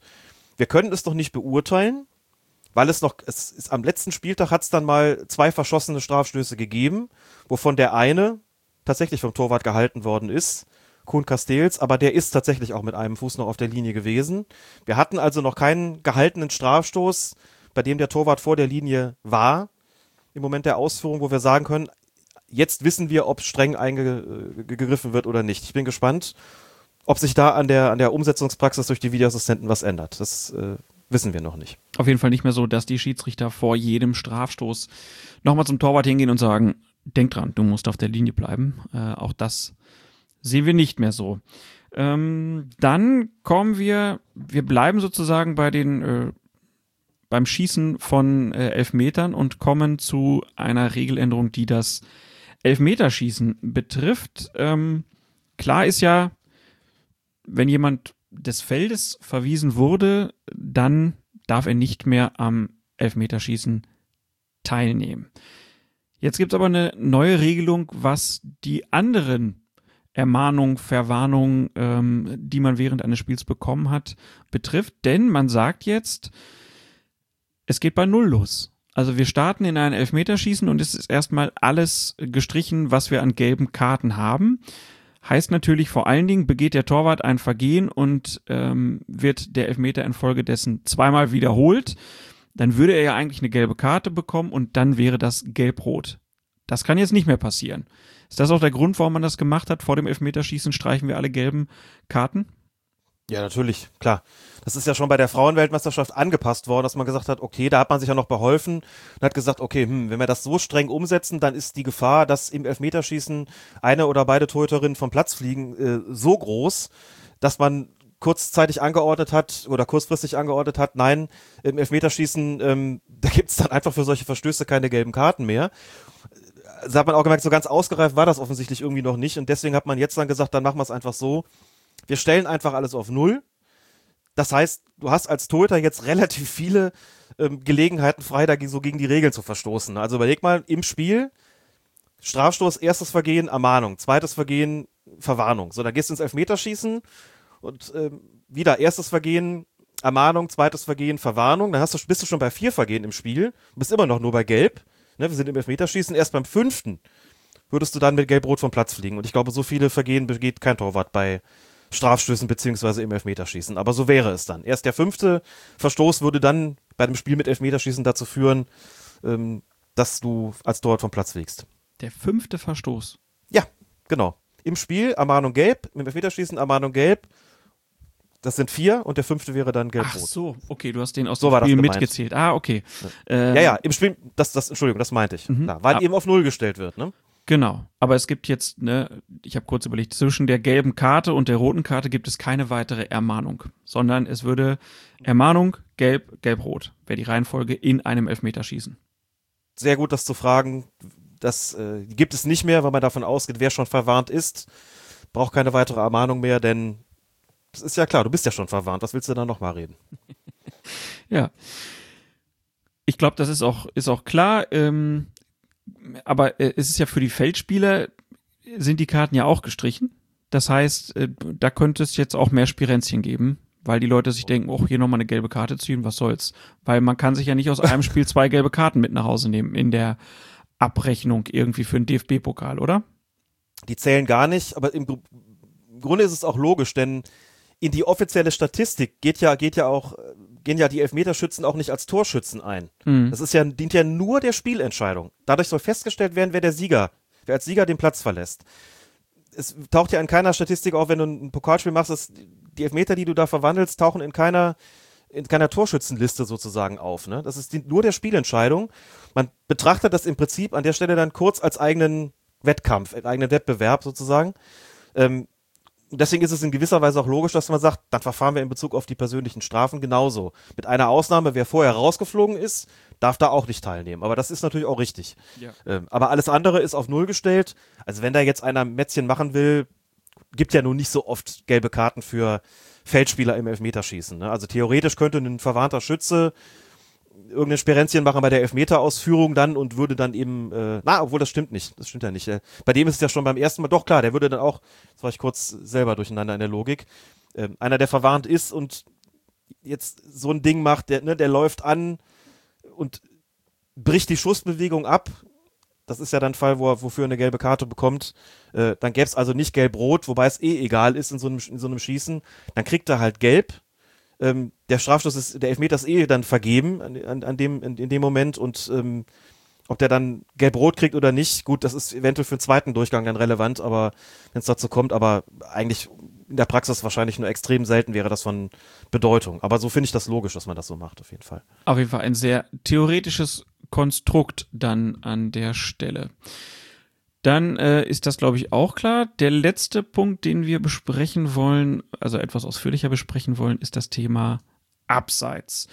Ein Spieler verschafft sich keinen Vorteil aus seiner Abseitsstellung, wenn er den Ball vom gegnerischen Spieler erhält, der den Ball absichtlich spielt. Auch bei absichtlichem Handspiel. Es sei denn, es handelt sich dabei um eine absichtliche Abwehraktion eines gegnerischen Spielers. Kannst du das nochmal so erklären, dass es auch ein Fünfjähriger erklärt, Alex?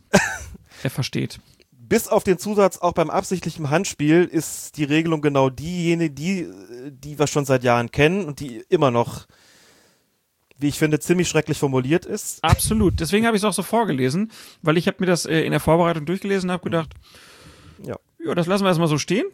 Und dann hören wir mal, wie Alex das nochmal äh, auseinanderfriemelt mit dem absichtlichen Spielen des Balles ist äh, das gemeint, was wir eben nicht ganz ohne Grund immer wieder mit dem englischen Begriff deliberate play erklärt haben, weil es, äh, glaube ich, weniger missverständlich ist. Also ähm, es heißt letzten Endes, wenn der Ball vom Gegner kommt zu einem Spieler im Abseits und der Gegner den Ball dabei eben deliberately gespielt hat, sprich von mir aus absichtlich oder bewusst oder was auch immer, was auch immer dann ist die Abseitsstellung aufgehoben. Das existiert, glaube ich, so seit 2013, meine ich.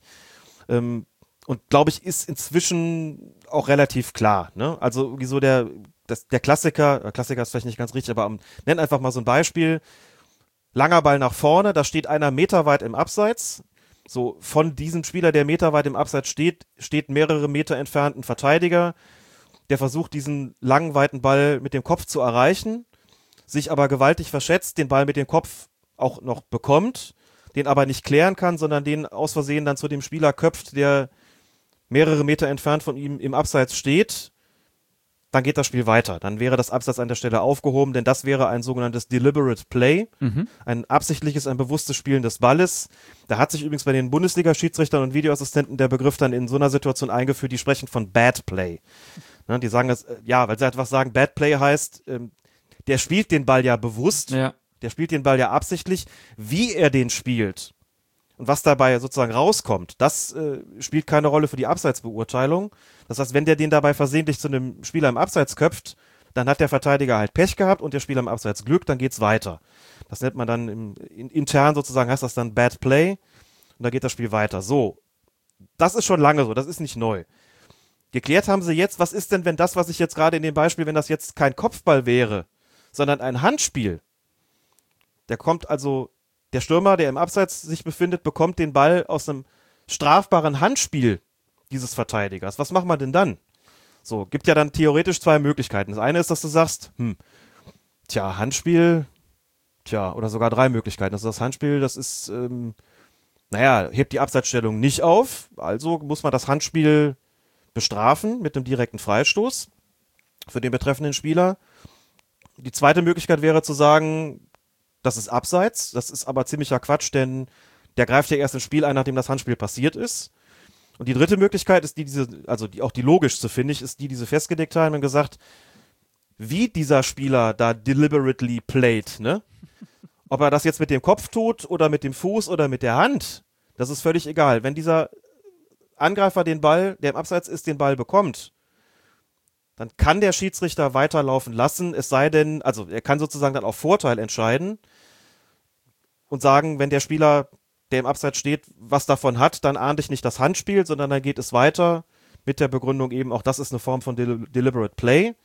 wenn das aber so ist, dass er sagt, gut, ähm, der ist zwar jetzt nicht mehr im Abseits, aber das äh, ist trotzdem die schlechtere Chance gegenüber, die jetzt entsteht gegenüber dem Handspiel, da kann ich natürlich auch das Handspiel ahnden. Aber ich habe die Möglichkeit als Schiedsrichter in so einer Situation die Vorteilsbestimmung anzuwenden und laufen zu lassen, weil es genauso ein deliberate Play ist, wie wenn der äh, Spieler im Absatz den Ball dann von dem Gegenspieler bekäme, der den Ball mit dem Kopf oder mit dem Fuß spielt. Oder mit der Brust oder dem Bauch oder dem Knie oder was auch immer.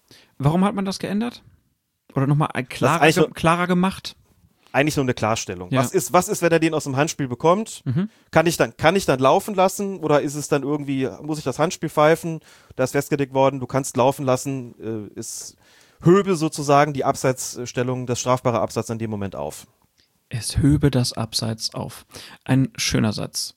Gut, das sind die, äh, die großen äh, Änderungen. Zwei kleine habe ich mir jetzt noch ähm, dazu geschrieben, weil ich die ganz ähm, amüsant teilweise fand. fand. Ja, äh, es geht einmal um den Quick Free Kick, ne? Also nach denying an obvious goal scoring opportunity, nach Bad Play, ähm, nach Deliberate Play kommt hier nochmal der Quick, der Quick Free Kick, also der schnell ausgeführte Freistoß, den es ja geben kann, ähm, wenn eine Mannschaft in einem Angriff ist und man sich ja die Möglichkeit oder die Möglichkeit sieht, okay, da wurde jetzt ein Foul gespielt, einer kommt von hinten, schnappt sich den Ball, spielt zu einem anderen, der auch gelaufen ist und dann hat man eine gute Torchance. Das ist ja möglich. Das geht allerdings nur, wenn noch nicht genestelt wurde. Sehr schön. den merke ich mir. Ne Nesteln verboten, streng verboten. Wie schon die Prinzen sagen. Also, kennst, kennst du das Wort Nesteln in irgendeinem anderen Kontext als dem, dass der Schiedsrichter sich die Karte aus der Brust- oder Hosentasche hervorkramt? Er nestelt an seiner Brusttasche. Kennen wir sonst den Begriff Nesteln noch? Nesteln verboten. Fantastisch. Jetzt muss ich mal kurz überlegen. Nesteln, ne? Er nestelte. Wo kann man das denn nochmal lesen? Wenn man irgendwo dran rumzippert, ist das ja irgendwie. Liebe Hörerinnen und Hörer, schickt uns Beispiele für die Verwendung des Wortes Nesteln außerhalb dieses Schiedsrichterkontextes. Nestelte. Ist das großartig. Ja, aber auf Oh, jeden jetzt hab Fall. ich den Ohrwurm von den Prinzen. Klar. Tja. Nesteln, verboten, Verboten. streng verboten. Verboten. Keiner, der mich je gesehen hat, hätte das geglaubt. Nesteln ist bei mir nicht erlaubt, wenn ich einen Quick Free Kick machen will.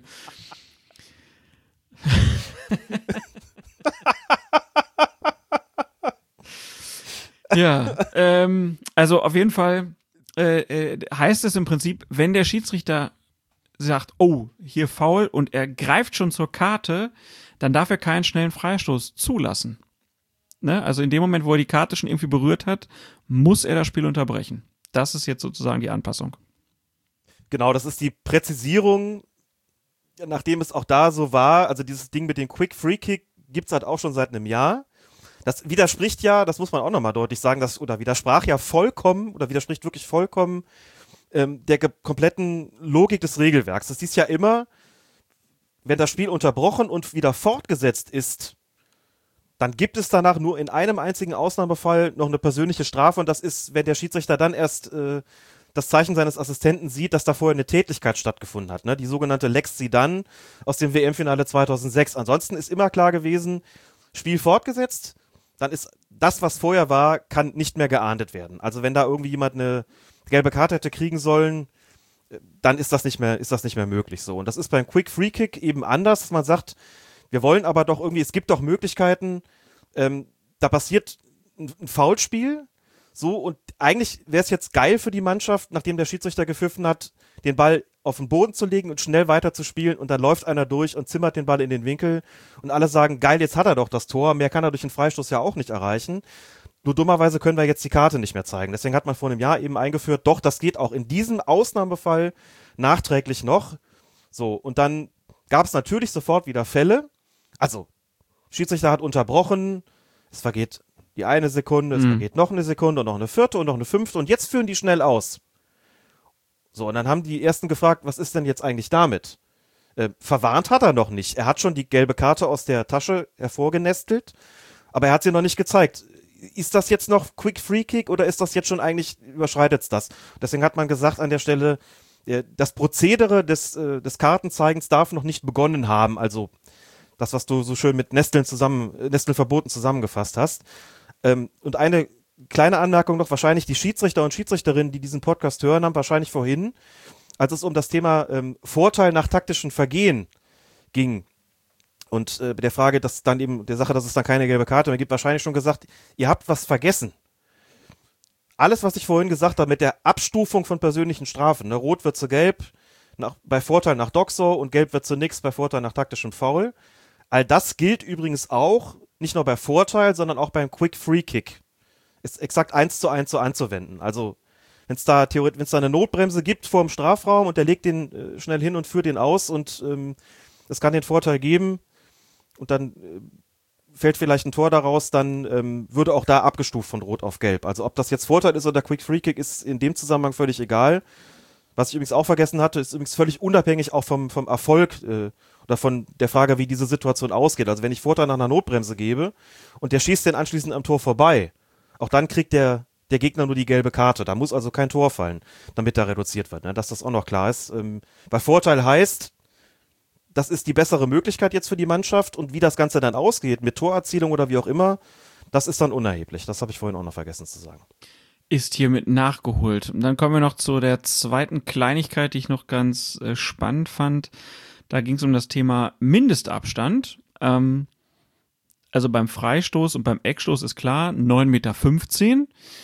Und beim Einwurf war mir das gar nicht so klar, stand da aber halt auch mit so drin, sind es zwei Meter. Und beim Schiedsrichterball ist jetzt auch klar festgelegt worden, sind es vier Meter. Zwei Meter beim Einwurf, vier Meter beim Schiedsrichterball, 9,15 Meter bei Frei und Eckstoß. Ich ganz. Die vier Meter sind auch schon vor einem Jahr festgelegt worden, denn du musst ja, wenn du so eine neue Spielfortsetzung, also nicht neu, Schiedsrichterball ist nicht neu, aber dass man sagt, okay, wir führen diesen Schiedsrichterball jetzt nur noch mit, mit einem Spieler aus, ne, nämlich der Mannschaft, die zuletzt den Ball berührt hat oder im Strafraum mit dem Torwart, dann muss man ja auch festlegen, wie weit müssen dann, dann die anderen weg sein. In dem Fall übrigens witzigerweise mit und Gegenspieler. Also auch die Mitspieler müssen vier Meter vom Ball entfernt sein. Da ist dieses neue Maß eingeführt worden. Festgelegt hat man jetzt, dass wenn dieser Mindestabstand unterschritten wird und der, die Vorteilsanwendung nicht möglich ist, dann gibt es dafür eine gelbe Karte. Ach so. Genauso wie bei der Verkürzung das des ist der Abstands. no Das ist der Punkt. Ah. Genau. Ne? Verkürzung des Abstands der 9,15 Meter, gelbe Karte. Verkürzung der 2 Meter beim Einwurf, gelbe Karte. Verkürzung der 4 Meter des Abstands beim Schiedsrichterball, auch Verwarnung. Das stand halt vorher nicht drin. Das hat man einfach nur ergänzt, weil man gesagt hat, okay, das äh, bedarf ja auch noch der Festlegung. Verstehe, verstehe. Gut, dann haben wir jetzt hier die neuen äh, Regelanpassungen, glaube ich, ganz gut abgearbeitet. Gibt es irgendwas, wo du sagst, äh, das ist mir jetzt schon öfter untergekommen, vielleicht auch bei deinen Spielbeobachtungen? Was die Regeländerung betrifft, Ja, also irgendwas, wo du sagst, das war jetzt, das war auch gut, dass wir das jetzt gemacht haben. Das äh, hat nochmal ein bisschen für Klarheit gesorgt. jetzt von den Neuerungen zu dieser Saison, ich gucke jetzt gerade nochmal drauf, ich kann mich an kein T-Shirt-Linien-Handspiel erinnern, jedenfalls nicht bei meinen Beobachtungen. Ähm, das mit der Unmittelbarkeit vor der Torerzielung wüsste ich jetzt auch nicht, aber das gilt ja auch schon seit einem halben Jahr oder seit einem Dreivierteljahr sogar schon. Keine gelbe Karte und bei Vorteil nach taktischem Foul. Wie gesagt, es steht jetzt in den Regeln, das gab es vorher aber auch schon, ist also in dem Sinne nicht neu. Wusste jeder Schiedsrichter in den, äh, in den Klassen auch schon. Strafstoß kann ich mich jetzt auch nicht erinnern, dass da ein Torwart davon irgendwie profitiert hätte, dass er nur angesprochen worden ist. Hatte ich zumindest bei meinen Spielen diese Saison noch nicht. Elfmeterschießen habe ich keins gehabt. Abseits auch nicht. Nö. Das war bis jetzt nicht, also nicht von Praxisrelevanz, aber es hat in der Bundesliga durchaus Fälle gegeben, also das mit dem keine gelbe Karte nach bei Vorteilsgewährung nach taktischem Foul, ähm, das hatten wir ja kürzlich. Ähm, beim Spiel Gladbach gegen Leipzig. Da kommen wir dann bei Gelegenheit noch zu. Aber sonst ähm, eigentlich eher nicht, nee. Gut, Die Regeländerung der vergangenen Jahre äh, na natürlich äh, klar, enorm, klar. Ja, Also, sind logisch. von anderer Qualität. Und deswegen heißt es ja auch nur Präzisierung. Aber äh, es wird sich auf lange Sicht wieder irgendwo zeigen, dass das vielleicht doch eine ganz gute Idee war, dass man das mal ähm, festgelegt habt. Und ihr habt es jetzt hier gehört und könnt dann äh, euren, weiß ich nicht, Freunden äh, beim Fußball gucken dann einfach mal sagen, so und so ähm, muss das sein. Äh, das sind die klaren Regeln. Gut, Alex, wir sind jetzt schon wieder bei zwei Stunden 13 Minuten ähm, und wir haben eigentlich ein, ein paar äh, Szenen aus der Bundesliga, die wir besprechen wollen. Ich würde das gerne mit Blick auf die Uhrzeit äh, schieben ähm, auf die nächste Episode, die hoffentlich nicht in allzu langer Zeit äh, stattfinden wird. Äh, und würde gerne mit dir noch drüber sprechen, dass der DFB jetzt auch einen neuen Twitter-Account hat. at DFB Schieds, meine Güte, at DFB Schiris. So heißt dieser Twitter-Account. Ähm, wie hast du das beobachtet jetzt in den ersten Wochen? Wie ist der so angekommen in Twitteratien? Nicht so gut, ne? Suggestivfrage Deluxe.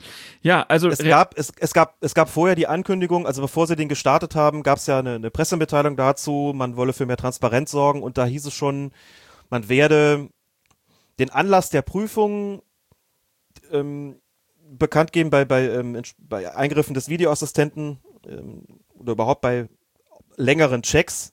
Anlass der Prüfung, also die ursprüngliche Entscheidung, Anlass der Prüfung und die finale Entscheidung. So, und da haben sich, glaube ich, viele gedacht, okay, das klingt ein bisschen so, als ob bei Aktivitäten des Videoassistenten jetzt so eine, eine Bewertung oder Einordnung vorgenommen wird. Aber in letzter Konsequenz steht da im Wesentlichen nur das, was auch auf den Anzeigetafeln in den Stadien zu sehen ist und was man im Fernsehen an der unteren Bildrand auch immer sieht. Das heißt, es hat an der Stelle, das muss man, glaube ich, so deutlich sagen, eigentlich nicht wirklich einen Mehrwert gehabt. Ähm, bis jetzt, weil da keine Erklärung erfolgt ist. Es hat zwei Ausnahmen gegeben bei zwei, ich würde mal sagen, besonders umstrittenen oder diskussionswürdigen oder erklärungsbedürftigen Einsätzen des Videoassistenten hat man dann tatsächlich noch äh, im Nachhinein eine Erklärung nachgeschoben äh, in Form eines Tweets. Das ist dann wiederum begrüßt worden von den Leuten. Das ist auch anerkannt worden. Da haben dann viele gesagt, so wie ihr das da jetzt erklärt habt, so würden wir uns das wünschen, dass ihr das auch bei den anderen Eingriffen des Videoassistenten macht. Wir wollen ja eine Bewertung haben von euch, eine Einordnung haben, dass da nur steht, ursprüngliche Entscheidung Strafstoß, Grund der Prüfung, keine Ahnung, Handspiel im Vorfeld, finale Entscheidung kein Strafstoß. Das genügt uns nicht, denn das sehen wir selbst was da passiert im Zweifelsfall. Oder das steht auch dann, äh, das wird im Fernsehen schon eingeblendet, das brauchen wir nicht. Sondern wir hätten gerne eine Einordnung. Und die gibt's aber offensichtlich nur in Ausnahmefällen. Tja, Alex, wird dir keine Arbeit abgenommen? Hm, was heißt abgenommen? Also. Ja, was heißt abgenommen? Wenn die da jetzt äh, die Sachen erklären würden, dann würden wäre wär die Aufregung da vielleicht kleiner. Aber vielleicht ist es ja so eine Art Blitzableiter, den man jetzt haben kann, dass dann, wenn irgendwas passiert, dann nicht gleich auf äh, unseren dass nicht immer gleich unser Account äh, erwähnt wird mit warum ist das so und das kann doch nicht wahr sein, äh, sondern da kann man dann einfach DFB Schiris reinpacken, denn man kann davon ausgehen, da werden schon Leute reingucken und sich das durchlesen, was da hingeschrieben wird. Da bin ich mir relativ sicher. Ähm, ist nur die Frage, wie damit umgegangen wird. Äh, der Mehrwert von manchen Mitteilungen, ja, der ist sage ich mal, ausbaufähig. Also da steht ja wirklich nur das, was man auch auf der Anzeigetafel dann so im Stadion sieht. Also warum wurde überprüft, was ist rausgekommen, wie ist die Entscheidung. Jo, das ist ähm, Roboterjournalismus, würde ich es mal nennen, der da irgendwie betrieben wird. Ähm, und weiß nicht, wie hilfreich das ist. Aber es ist vielleicht auch einfach nur ein Anfang. Ähm, wir haben den Account ja sozusagen freudig begrüßt ähm, gute Nerven gewünscht und äh, die braucht man auch weiterhin. Und wenn wir vorhin über die Schiedsrichterin und den Schiedsrichter des Jahres gesprochen haben, dann bist du, Alex, weiterhin der Erklärbär des Jahres. Offizieller Problem. Titel hier aus dem Hause Rese. Problemerklärbär. Der, äh, der ähm, offizielle Bärenpokal folgt dann, wenn wir uns das nächste Mal hoffentlich bald sehen. Aber schauen wir einfach auch mal, wie sich das weiterentwickelt. Natürlich. Ja, ja, Ich hab, fand's gut, wenn da eine Einordnung vorgenommen wird. Da kann man auch sehr gut mitarbeiten. Klar, das ist ja dann was Und Offizielles.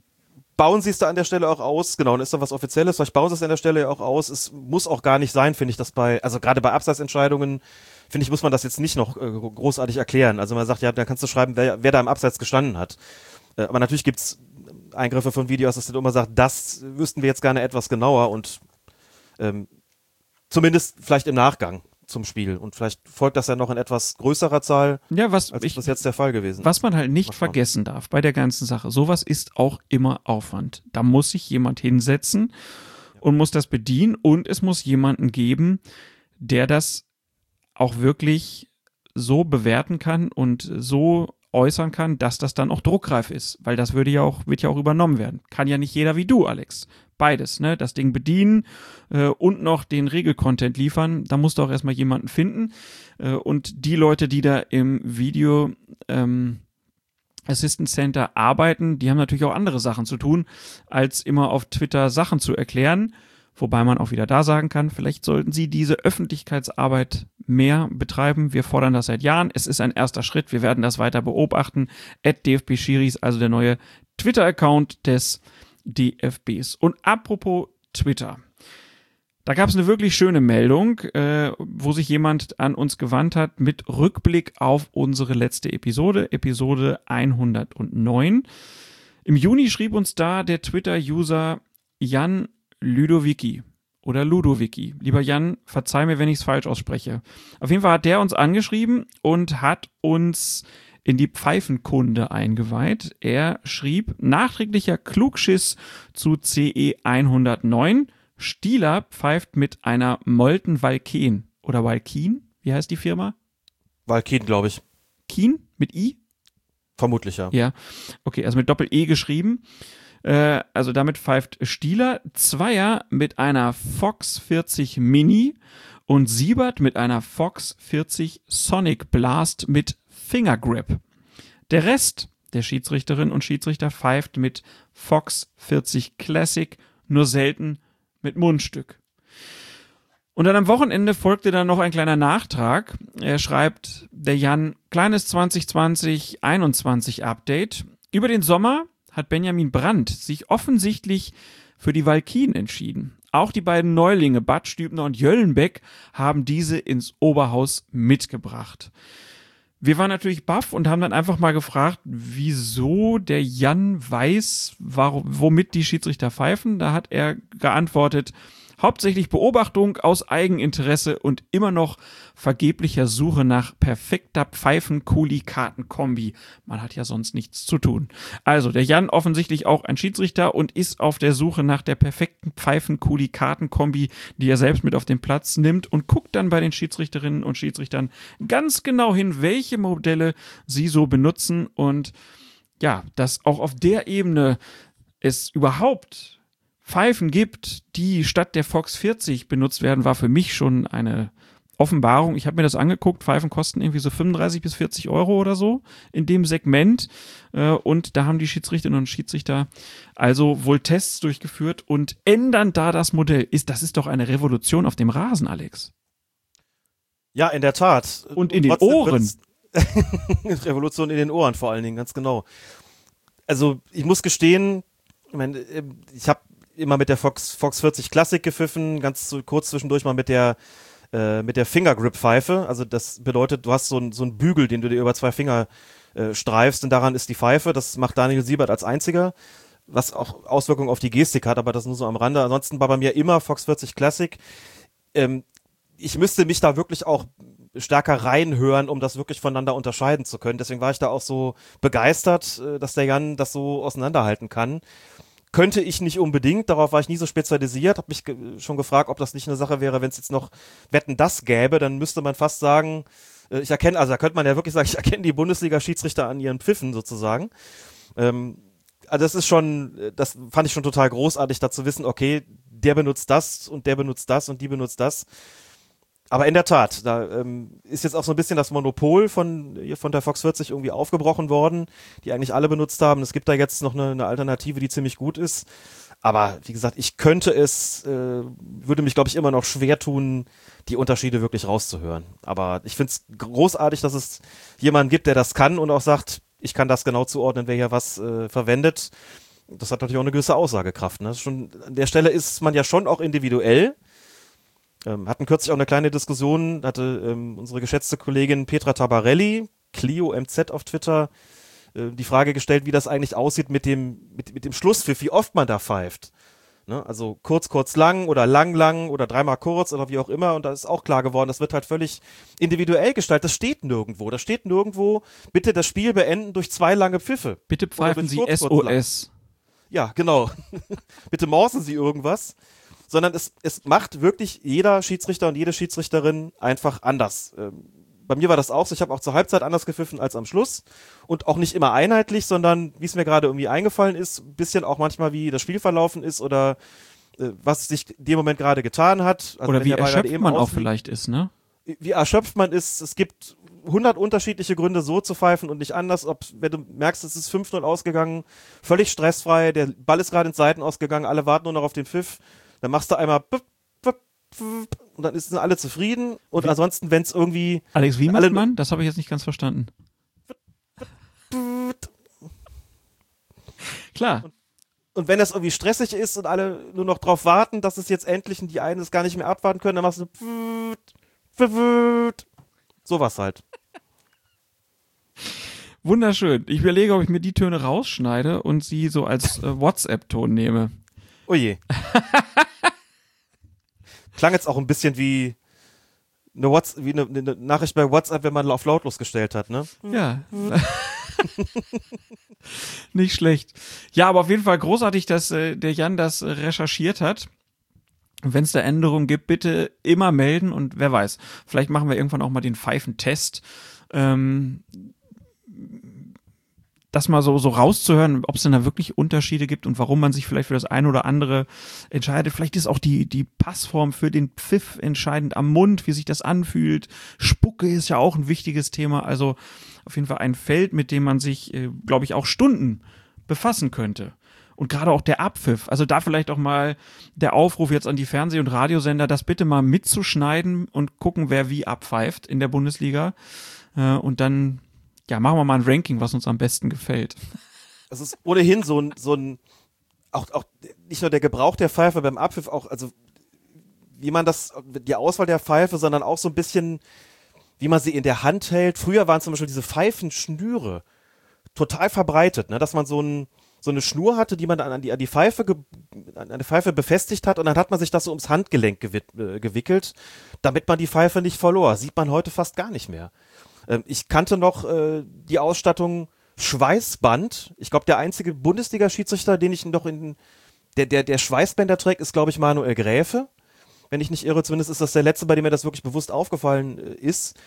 Da gab es auch solche Modelle, ähm, da war so ein kleiner Karabinerhaken irgendwie dran, damit du die Pfeife daran befestigen konntest. Ähm, es gibt Leute, die haben die, meisten wenn sie wahrscheinlich einfach nur eine Pfeife haben, die sie locker in der Hand haben. Ich mache es immer so, ich habe zwei Pfeifen direkt aneinander gekettet. Hab also quasi dann äh, ja, die eine zwischen den Fingern und die andere liegt so ein bisschen in der Hand drin, damit ich ein bisschen mehr in der Hand habe, mit die Gefahr geringer wird, dass sie mir irgendwie rausfällt oder runterfällt. Und äh, falls die eine mal versagt, habe ich sofort die andere, die ich dann benutzen kann. Aber das ist auch so individuell verschieden, wie man es macht. Nur Pfeifen Schnüre sieht man zumindest im höherklassigen äh, Fußball eigentlich gar nicht mehr. Die werden überhaupt nicht mehr benutzt. Das ist ganz, ganz interessant. Florian Mayer hatte, glaube ich, eine, aber das ist äh, jetzt auch schon wieder eine Weile her. Und ich glaube, heute Ne? So das Handgelenk wickeln tut man sich das, glaube ich, eher nicht mehr. Werde ich mal beobachten. Mhm. Man könnte es ja auch, ne, mittlerweile hängen sich die Leute ja auch ihre Handys so um den Hals mit irgendwelchen Schnüren. Vielleicht kommt das ja auch wieder bei den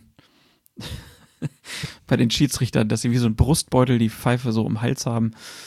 Kann man es auch immer einfach baumeln lassen beim Laufen. das ist so ein Bruchbeutel, ne? Ja, da können wir.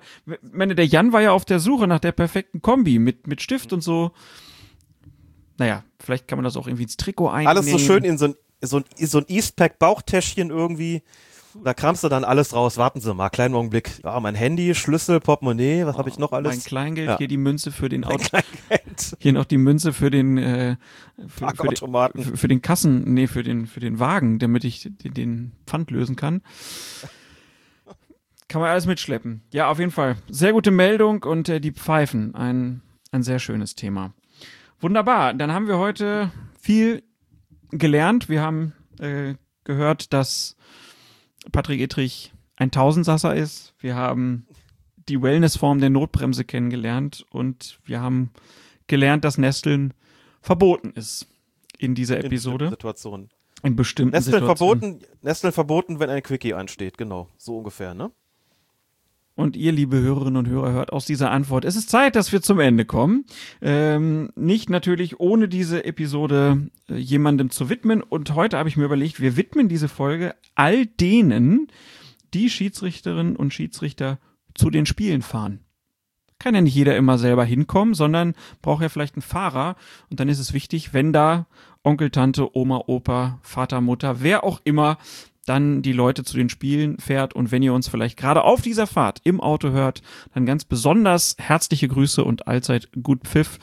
Äh, und ich hoffe, es gibt immer einen guten Kaffee oder eine gute Wurst am Spielfeld, damit sich das dann auch lohnt, wenn man dann den kleinen Schiedsrichter da zum Spiel gefahren hat oder die kleine Schiedsrichterin. Gut, Alex, dann würde ich sagen, ist damit äh, Folge 110 eingetütet. Es sei denn, du hast noch eine wichtige Anmerkung zu machen an dieser Stelle. Nein, habe ich nicht. Nein? Wir werden dann einfach beim nächsten Mal ein kleines, Erklärbär genug.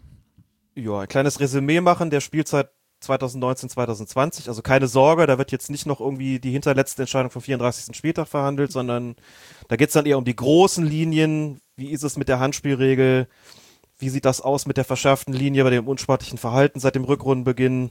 Was machen Geisterspiele mit den Schiedsrichtern und was ist eigentlich mit dem Drei-Stufen-Plan geworden, ähm, dass die Unparteiischen belastet hat und werden dann uns den Spielen widmen, den, quasi den, den Aufregern und Kuriositäten und regeltechnisch besonders spannenden Sachen, die sich in dieser Saison zugetragen haben bis jetzt. Und da gab's ja auch schon einige. Da gab es auch schon einige und die wollen besprochen werden und das Ganze hoffentlich in kürzester Zeit. Bis dahin, lieber Alex, dir wie immer herzlichen Dank. Hab wieder ordentlich was gelernt und mich gut unterhalten gefühlt von dir. Dito, das kann ich genauso zurückgeben. Und ihr, liebe Hörerinnen und Hörer, passt auf euch auf, bleibt gesund und bis zum nächsten Mal. Auf Wiederhören.